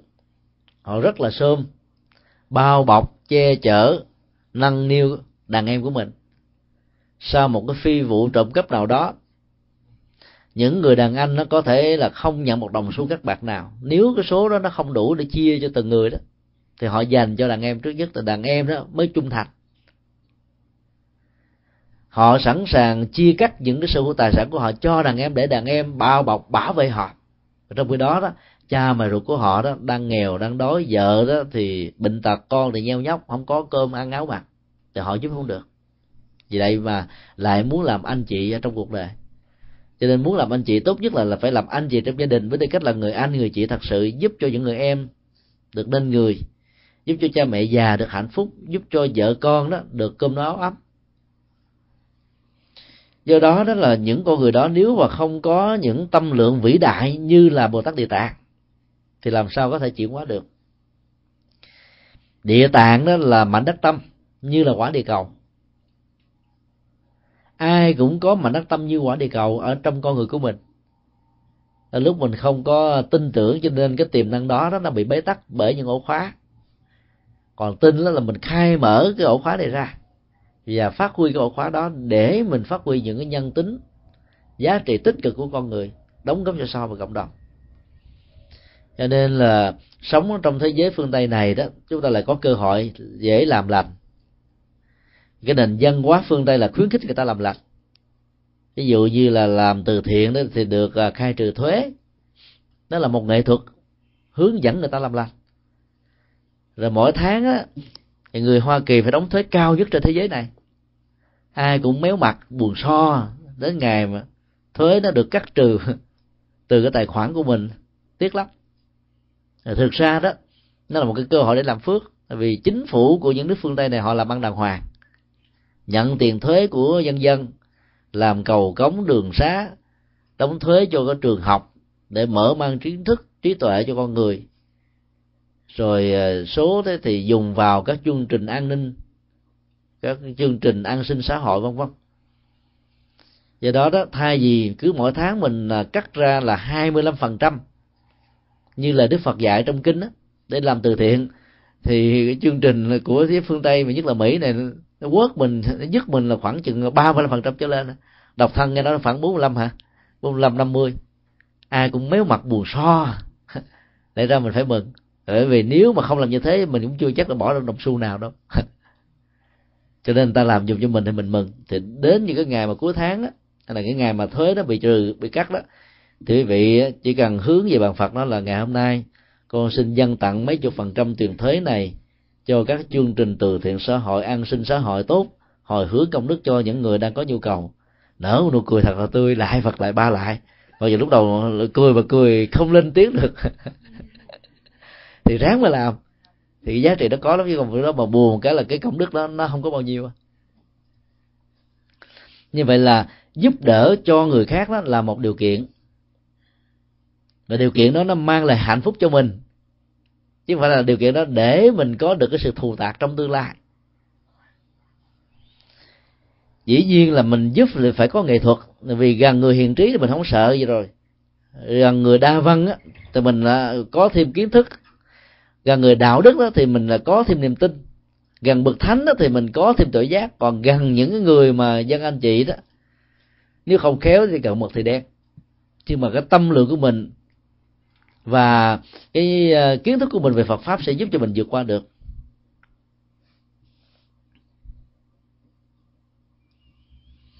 Điều cuối cùng ờ, là hạnh phúc của niết bàn.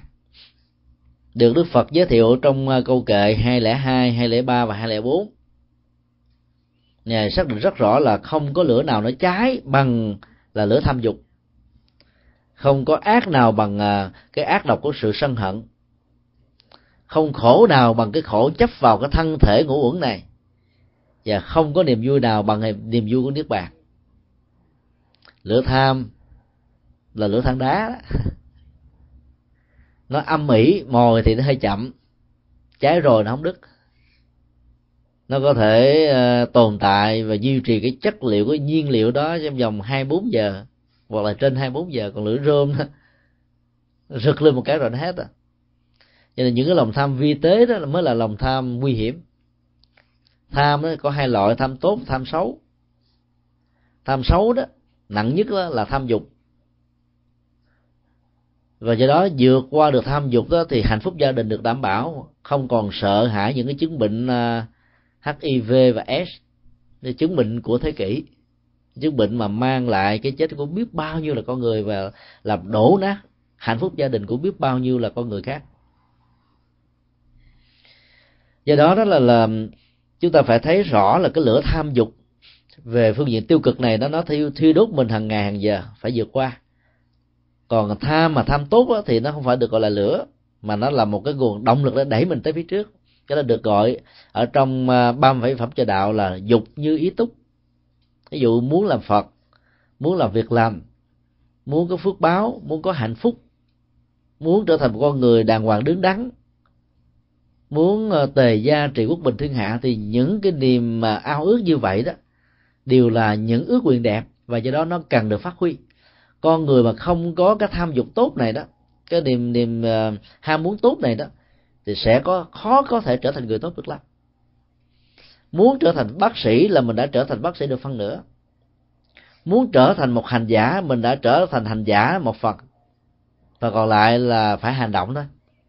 Nhưng mà muốn hành động tốt đó và lâu dài bền bỉ thì ước muốn là một cái nguồn động năng đẩy mình tới phía trước. Còn lửa ờ, của lòng sân hận thì nó đốt cháy mình theo một cách thức khác. Nó buộc mình phải khai trừ đối tượng loại trừ đối tượng xung đột đối tượng thanh toán đối tượng. Cái khổ về phương diện à, tâm lý và về phương diện vật lý đó nó liên hệ đến thân rồi uh, tri giác cảm giác tâm tư và nhận thức. Mà thấy rõ điều này mình không có đánh đồng mình là nó thì cái nỗi khổ niềm đau sẽ được vượt qua. Và chỉ khi nào mình à, quán tưởng và thực tập được như thế đó thì mình sẽ bắt đầu có được niềm vui hạnh phúc của niết bàn niết bàn định nghĩa một cách đơn giản nhất là sự dấn lặng, hoàn toàn lòng tham, lòng sân, lòng si. Các bế tắc, các nỗi khổ, các niềm đau, các tâm lý ích kỷ, nhỏ nhoi, và sự thù hận nó không còn nữa. Rồi sự nghi hoặc, chần chừ, do dự, không dứt khoát đó, đã được nhổ lên tận gốc. Tuệ giác về đời sống quá khứ như là một dữ liệu giúp cho mình không bị vướng lụy ở trong hiện tại và tương lai là điều phát sinh rất là tự nhiên trong quá trình tu tập của các hành giả. Thì lúc đó đó các hành giả sẽ có được cái niềm vui của niết bàn. Niết bàn không phải là cái gì cao siêu mà nó là một trạng thái tâm lý vắng bóng hoàn toàn các cái ảnh hưởng tiêu cực của thế giới phàm tình, của thế giới phàm phu tục tử. Thì ai làm được như vậy thì có được nước bàn trong khi đó, ở câu kệ 203 thì Đức Phật sánh ví rằng là nếu đói là một cái loại bệnh lớn, vô thường nó nó tạo ra niềm đau lớn về sự mất mát tan thương thương hải tan điền, thì biết đúng được sự thật thì chúng ta sẽ thấy rất rõ rằng là cái niềm vui nước bàn là có thể có mặt. Từ cái câu kệ này đó, cho phép mình có thể khẳng định một cách mà không sợ sai lầm rằng ai cho rằng đạo phật yếm thế là sai lầm?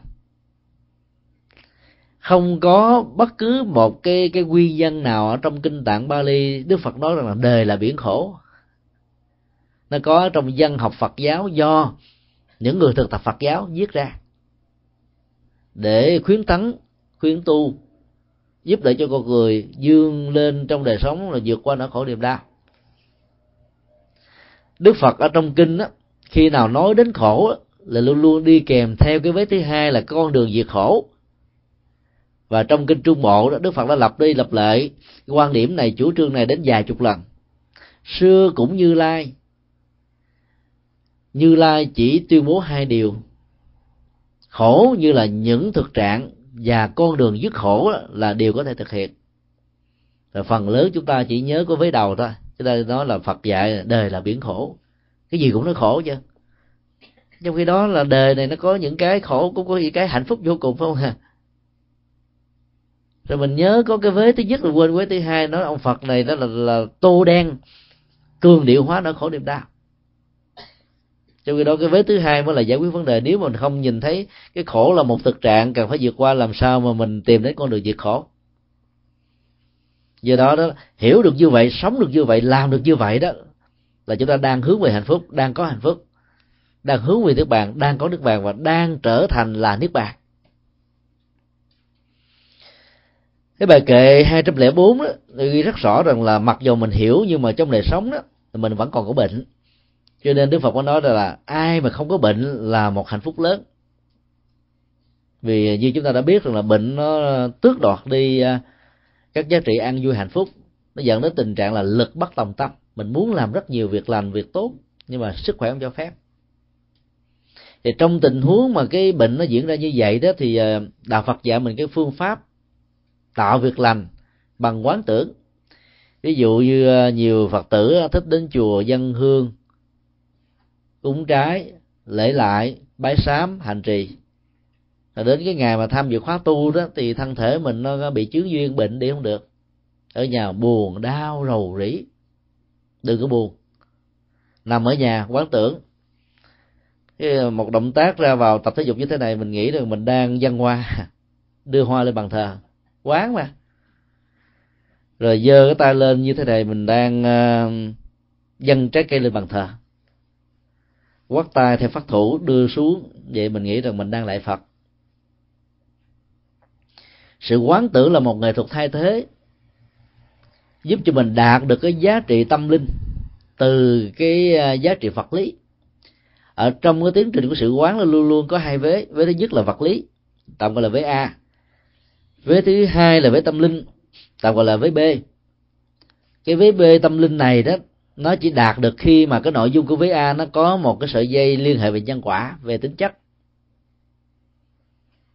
Rồi do đó, thí dụ như um, khi dân hoa đó, nó phải liên hệ đến bàn tay, không có tay sao dân hoa được. Lễ lại đó, nó phải liên hệ đến toàn thân, cho nên khi động tác mình quất co duỗi ra vào. Mình cứ liên tưởng rằng là hôm nay mình đang có mặt ở tại à, chánh điện của một ngôi chùa hay là đang có mặt trước chánh điện hay là trước bàn thờ phật của ngôi nhà của mình.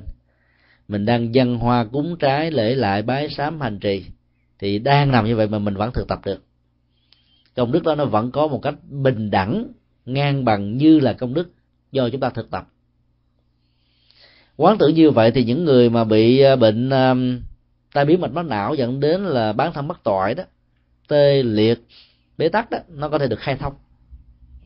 Rồi do đó đó trong lúc mà mình lễ lại đó nếu mình có sức khỏe đó thì mình hãy để cái ý thức đó, nó vận hành toàn thân và đặc biệt nó tập trung ở cái vùng mà bị bệnh. Ví dụ như là đau nhức xương khớp là thoát vị đĩa điểm hay là những bế tắc nào đó mình cứ nghĩ rằng là là là cái luồng khí đã đi ngang qua chỗ này nó cuốn đi hết những cái bệnh.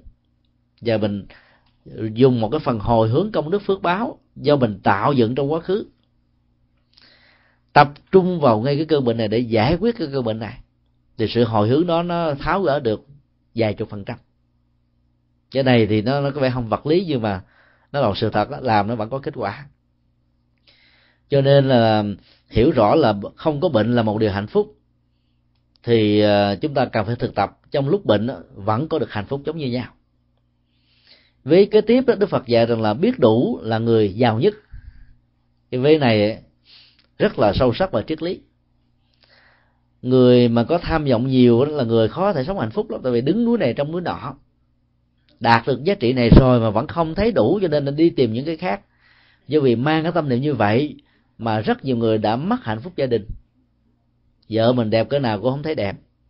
Chồng mình đó là đàng hoàng cái nào mà không thấy đủ. Đi tìm một khác cái khác. Và càng đi kìm như vậy thì càng đánh mất chính mình, đánh mất hạnh phúc. Cho nên hãy hài là phải biết độ với những gì mình đang có. Mình biết rằng là nhân duyên điều kiện môi trường hoàn cảnh như thế thì nó dẫn đến kết quả như thế thôi. Có muốn nhiều hơn cũng không được.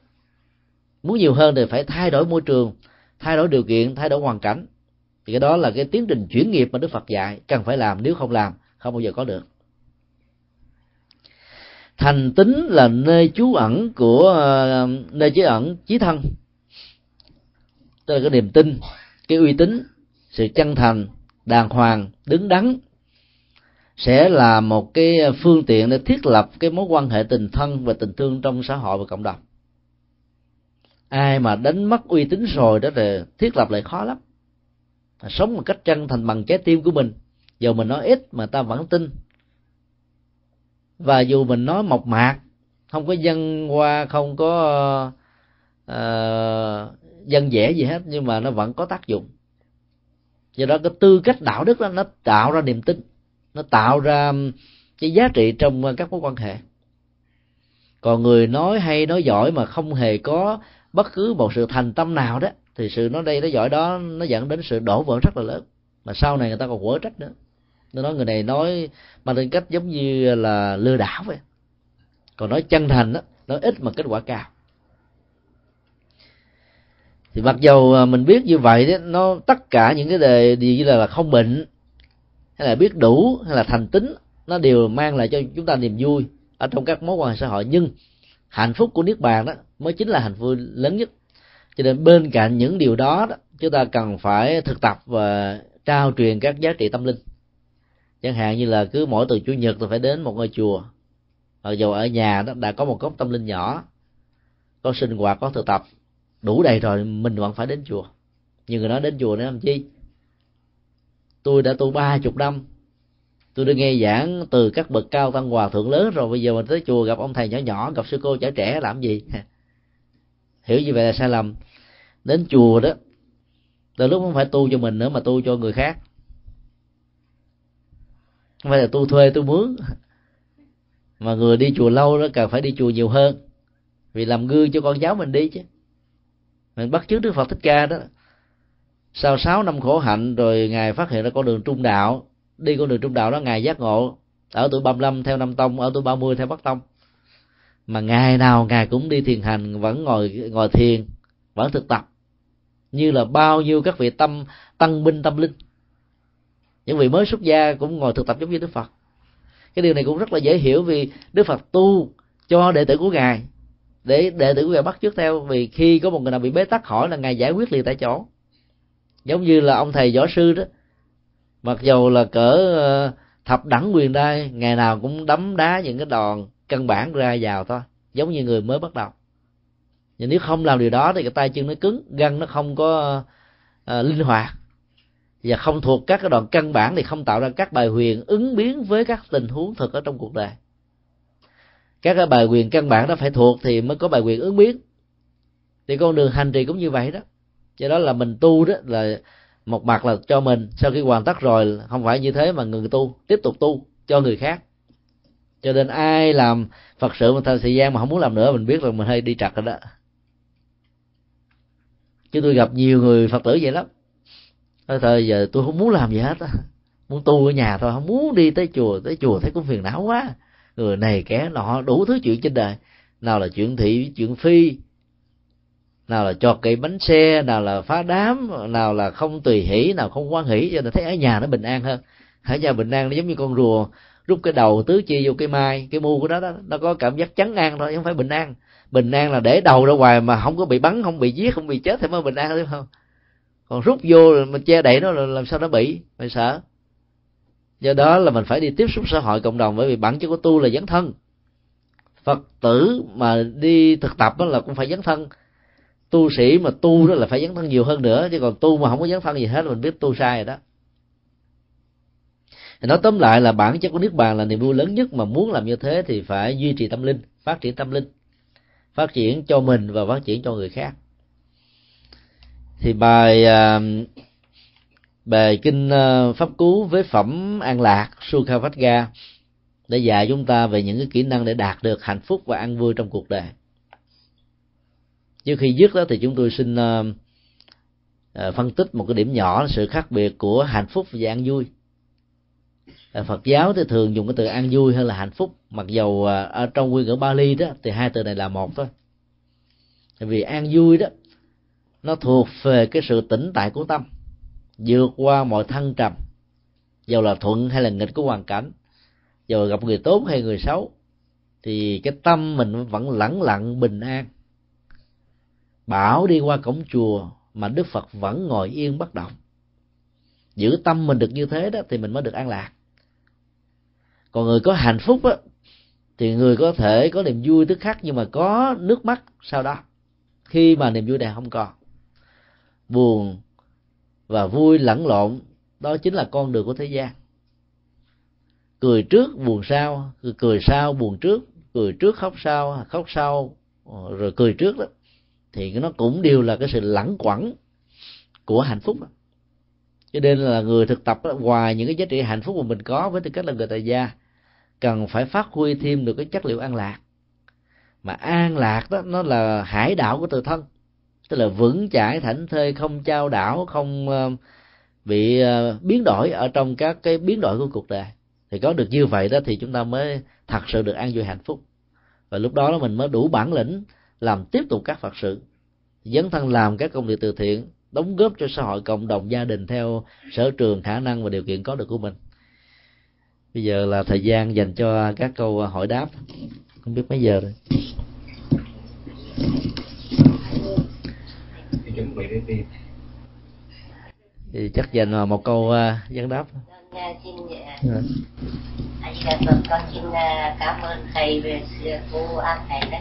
Con biết thầy nhật từ qua cuốn mà Phật pháp online mà hiền nhân á. Yeah. Dạ. thầy đọc thơ cái dòng to từ con xin lỗi thầy từ người to cao dòng thơ to dữ lắm. Việc hay là lúc thơ hay. Rồi con lấy cái băng rồi con đem qua với sự băng lần nhà mấy đứa cháu thích lắm là mai một chi có kịch nhiều để cho con để con con gửi đi cho mấy bên yeah. bên mấy tiểu bác khác không có. Yeah. thì mai một cây về thì cho nhiều nhiều bác mới sáng ra một cây thì qua lại. Dạ dạ cảm ơn cô đã nhắc nhở điều đó. À, chúng tôi đã thực hiện được khoảng à, gần à, sáu chục băng ngâm thơ và hai mươi mấy ba chục đĩa à, tăng nhạc và cải lương Phật giáo. Kỳ này mang qua chứ có một hai đĩa. À kỳ sau sẽ gửi qua nhiều hơn còn đại tạng kinh đó đã thực hiện được cái phần à, kinh tạng Bali, rồi kinh tạng đại thừa.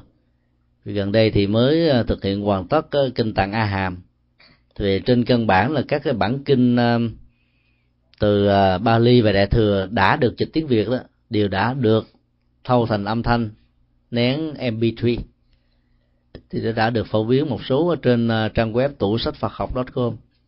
Thì khi chúng tôi về lại Việt Nam sẽ cố gắng uh, phổ cập thêm nữa những cái uh, phần mới thực hiện trong vòng 2 năm trở lại đây. Chúng tôi đi tới đâu đó thì ai cũng ngạc nhiên hết trơn. Thì vì tưởng mình to con lắm mà gặp xong rồi thấy thất vọng. Hay là nghiệp trước nặng nề. Mình không có phước báo về thân tướng là một nghiệp chướng.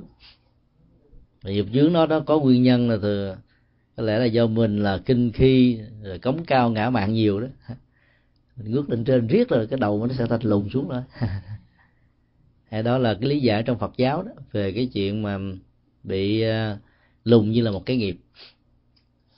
Ở trong gia đình chúng tôi thì không ai lùn như chúng tôi. Cha mẹ cũng không đến nỗi lùn anh em cho nên thậm chí là chị gái em gái cũng cao hơn mình. À, như vậy là mình biết là cái cái lùn này là do nghiệp. Hồi nhỏ chơi thể thao cũng thiếu lâm tự đầy đủ mà nó cũng không cao nổi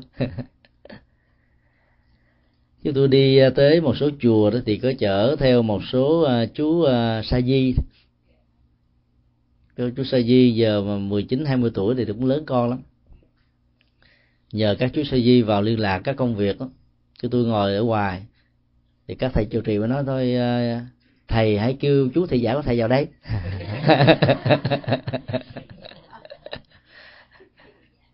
Thì nghe kể như vậy mình thấy cũng mừng và cũng vui nếu mà mình à, sống một cuộc đời lúc nào cũng làm chú tiểu và thị giả lại hạnh phúc lắm. À, không phải trẻ hoài. Không phải trẻ hoài. Tại vì à, mình sống như vậy đó thì mình sẽ không có cống cao ngã mạng nữa. Nghĩ mình là một người nhỏ thôi. Một người bé công việc của mình làm dù à, cỡ nào đi nữa cũng là bé và nhỏ giống như con đom đóm đối với mặt trời giống như hạt cát đối với quả núi tu di. Thì như vậy thì nó sẽ hạnh phúc lắm còn à, nếu không khéo đó thì mình làm ít mà mình nghĩ mình rất là ghê gớm vĩ đại. Cái đó là mới trở ngại mà cái đó nó dẫn tới à, từ từ lùn xuống. Yeah. tại giờ còn trẻ thì chưa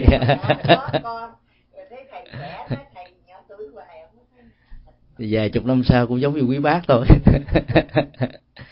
Như vậy thì dạ mời mời cô thầy con có nghe cái cái ờ, băng của thầy về quyết nghi về ngoại cảm và cõi âm? Thì con tin rằng ờ, thầy đã giảng rất rõ về thế giới bên kia. Thì thưa thầy con xin hỏi là có một cái hội tâm linh ở Nam California mà họ có thể dùng biện pháp gọi là triệu hồn về? Thì đối với Phật giáo của mình cái biện pháp triệu hồn mà không qua không qua một con đồng mà nhập vô một trong trong những người thân của gia đình nếu gia đình đó có khúc mắc gì đó thì theo quan niệm như vậy là tà giáo hay là như thế nào thưa thầy?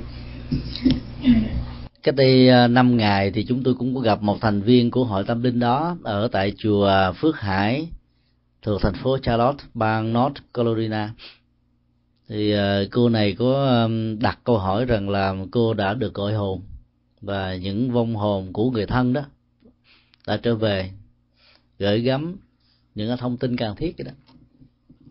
Chứ chúng tôi có, chưa có cơ hội để à, nghiên cứu sâu về bản chất cũng như là những cái à, chủ trương của hội này.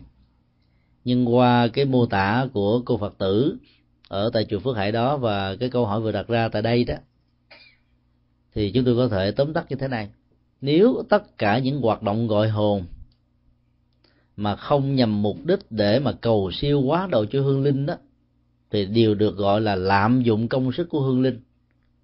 Để phục vụ cho hạnh phúc của bản thân mình thì cái đó đều là những hành động bất công tại bởi vì ở trong thế giới của cái âm, theo định nghĩa của Phật giáo là cái nỗi đau đó, nó cùng cực lắm. Mà nỗi đau đó, nó nó liên hệ đến sự đối khác cho nên mới gọi là ngạ ngạ là đói đó. Ngạ quỷ là hồn ma bóng vía đối khác họ đối về vật thực, đối với tình yêu, đối với sự sống, đối với cảm xúc đối với bất cứ cái gì họ đã từng có ở trong cuộc đời này. Và do đó là mỗi một tích tắc thời gian trôi qua như thế đó thì làm cho họ khổ đau nhiều hơn. Cho nên á thay vì mình gọi hồn để nhờ hương linh chỉ bảo mách bảo điều này điều đó cho mình như là người ta đã cầu cơ ở việt nam hoặc là đánh đề chủ yếu là phục vụ cái giàu có bản thân mình mà không thông qua nghề nghiệp chân chính á, thì đều là cái cách gọi là lợi dụng công sức của hương linh để cho bản thân của mình thì cái nhân quả đó là nhân quả không tốt. Cái giới hạn lớn nhất của các nhà ngoại cảm đó, là sau khi phát hiện ra hài cốt của những người mất tích do chiến tranh hay là mất tích ở trong còn ly lạc mất tích trong chết đói là dừng lại đơn thuần ở sự phát hiện vị trí phương vị của các hài cốt ở trên mặt đất này và tạo ra cái sự tái hội ngộ giữa người sống và kẻ mất là hết thôi cái công việc mà hỗ trợ và bổ sung cần thiết trong tình huống này kéo theo sau là công việc của các nhà tâm linh Phật giáo. Tức là khi mình biết có một cái hài cốt thông qua sự đối thoại giữa các hương linh, biết rằng là họ đang còn tồn tại với hình thức của chấp trước mà mình thường gọi là cõi âm, thì mình phải làm lễ siêu độ cho người đó và giúp cho người đó hiểu rõ được vô thường vô ngã để không chấp trước vào thân và cảm xúc để từ đó họ mới siêu sanh được cái từ cõi âm thường dẫn đến hiểu lầm rằng là ở dưới âm phủ đó, nó có một cái à, thế giới, nó có một xã hội. Cũng có nhiều quốc gia, cũng có nhiều cộng đồng, cũng có nhiều người, cũng có người cai trị, cũng có người bị cai trị. Cũng có người luật pháp, rồi cũng có người bị trừng trị bởi luật pháp. Rồi những người được thưởng do những cái công trạng của họ. Cái mô hình của cõi âm đó là mô hình của à, nho giáo, của à, đạo ai cập của những phong tục tập quán dân gian. Và thường người ta gắn liền với một quan niệm rằng cõi âm là trường cũ cõi dương là tạm bợ. Qua cái câu sống gỡ, thác về, thác mới là về với cái cảnh giới vĩnh hằng của cõi âm. Còn nhà phật không có thừa nhận có cõi âm. Nhưng nhà phật có thừa nhận là có các hương linh tồn tại. Và sự tồn tại của các hương linh đó cũng lẳng quẩn ở trong cõi dương của con người là bởi vì họ tiếc nuối gia tài sự nghiệp hay là tiếc nuối tình yêu, tiếc nuối tình thương, chưa thỏa mãn, chưa hài lòng hoặc là bị uất hận, bị quan khiên, quán trái đó, cho nên họ không muốn đi. Rồi là muốn trả thù, vân vân. Thì cái thời gian tồn tại như vậy được đạo Phật gọi là cái um, cái thức tái sanh. Lẽ ra nó phải đi đầu thai. Thì nó bị lẳng quẩn trong những cái vừa nêu, cho nên đó là một bế tắc còn cho nó là cõi âm đó, thì à, sẽ làm cho mình có hình dung nó có một thế giới và phải đốt giấy vàng mã rồi à, cúng kiến các thứ để giúp cho họ ăn. Mà càng làm như thế thì họ càng bế tắc nhiều hơn. Nhưng mà không cúng kiến đó, thì à, các hương linh bị bế tắc này sẽ không có cơ hội nghe được Phật pháp. Cho nên biết như thế là mê tín mà vẫn phải cúng. Bởi vì trong kinh không có bài kinh nào Đức Phật dạy cúng đó. cái quan điểm triết học của Phật giáo là cầu siêu chứ không có cúng kiến. Cầu siêu là mong cho hương linh không về. Còn các cúng kiến là triệu thỉnh hương linh về, dù là về nhà hay là về chùa cũng là cúng. Thì cũng là một phần của bế tắc. Nhưng mà vì cái phong tục tập quán bao nhiêu ngàn năm đã như thế, cho nên là phật giáo vẫn tùy duyên theo. Nhờ cái cúng như vậy, các hương linh vốn còn sống ở trên dương gian đã mê tín, cho nên khi chết đó ôm và sao chép lại cái niềm tin mê tín này dưới hình thức của hương linh. Do đó, cúng như vậy cho nên họ mới thỏa mãn họ nghĩ rằng họ được thương, họ được quan tâm, họ được chăm sóc. Thì lúc đó đó, những cái lời nhắn gửi của người dương đó, nó quan trọng rằng là hãy buông xả cái xác thân này, đừng bám vào thì mới ra đi được. Hay là buông xả hằng thù mới ra đi được. Do đó, trong tất cả các hoạt động tâm linh, liên hệ đến cõi âm, tạm gọi như thế của phật giáo là làm thế nào để giúp cho họ được siêu. Còn nương vào cõi âm để mà mình đánh đề, để mình giải quyết các vấn đề của gia đình thế này thế kia đó, nó cũng tốt một phần nhưng làm như thế thì hương linh nó bị đầy đọa ở trong ờ, sự không tái sanh. Thì đó là một cái ờ, bất hạnh cho người đó. Vì đó đó là là những người phật tử đó thì chúng ta đừng bận tâm về các cái hoạt động uh, của việc gọi hồn về. Các nhà ngoại cảm đó đã dùng cái công thức gọi hồn để mới biết rằng là cái hài cốt của cái hồn nó nằm ở chỗ nào. Nhờ đó mới mới phanh phanh phui ra được rồi mới tìm được hài cốt đem về. Vì các nhà ngoại cảm không phải là các nhà hành giả, cho nên họ không biết con đường tâm linh để giúp cho các hương linh. Và phần lớn các nhà ngoại cảm là có được năng lực này một cách tình cờ thôi.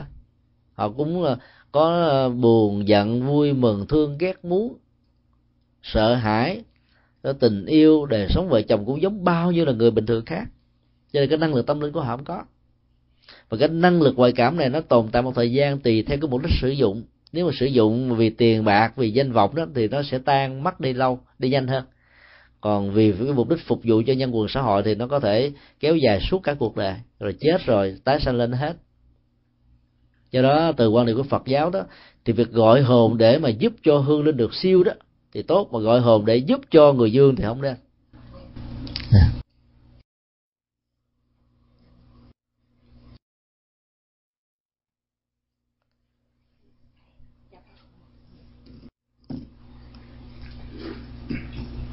Gặp thầy kính thưa quý phật tử. Hôm nay cũng là một cái điều phước báo của chúng con. Được có cơ hội được thầy trực tiếp giảng dạy. Những tháng vừa qua thì con chỉ nghe được một băng của thầy mấy băng của thầy. Con phải chia sẻ một xíu là cái cuộn băng thế giới cực lạ của thưa thầy. Con cũng đã nghe những cái băng giảng về kinh di đà. Con chỉ nghe cái một một số băng là giảng về nghĩa trắng và đen. Nhưng mà đối với thầy đó, thầy giảng cái cuộn băng đó con nghe 3 tháng trong cái xe. Mà con nghe nó nói cái cái mà cái mà ở trên cái CD đó nó dọc ở trên thế hồi con nói với người bạn nghe người bạn biểu đưa cho mượn liền giờ người bạn lấy. Thế rồi sau này con nói ai hậm nó sang cho một số con. Yeah. thì ra con nghĩ rằng đó là một lần nữa một lần đó thì thầy giảng rất là nhiều nhưng mà chúng con cũng chưa có nghĩ rằng chúng con hiểu hết được. Con cũng mong về những lần tới thầy có dịp để đến đây để cho chúng con được nghe những cái điều pháp những của thầy. Con nghĩ Việt Nam cũng rất là may mắn có những hạt giống bồ đề. Nhưng có một điều con thắc mắc của con không dám hỏi, tại vì sợ hết thì giờ, nhưng mà con chỉ nêu lên khi nào có gì thầy nói. Vì con nghe thầy Phước Tiến nói là thầy bị cái bệnh ở trong cuộc sống tôi gặp tiểu não. Nhưng mà thầy nói là một chấm đen vậy là tay tay chân đã rũ rượi rồi không có làm việc gì hết. Nhưng mà thầy một ngày tám sáu sáu tiếng còn biểu tê là hai tiếng đi giảng dạy khắp nơi. Thì con nghĩ chắc thầy có một cái niềm tin mãnh liệt. Và cái trong cái niềm tin đó vì nhờ lại phật đó. Nhờ lại chúng tôi có nói đó. Bệnh rồi ai cũng có sao đâu. À, hết rồi. À, hết rồi. Dạ thì chắc là chúng ta kết thúc tại đây thì vì giờ chúng tôi phải đi ra phi trường đó. À, trước khi kết thúc thì nhân cái việc nhắc của một phật tử thì chúng tôi xin giới thiệu thêm là cách đây uh, 10 ngày thì chúng tôi có giảng uh, đề tài uh, thẻ xanh tịnh độ. Tức là cái thẻ xanh để được làm thường trú nhân ở trên tịnh độ đó. Cái bài đó thì giảng cho chùa tịnh luật các hành giả của tịnh độ tông. Rồi một cái bài thứ hai đó là cái bài là ba tự giác lớn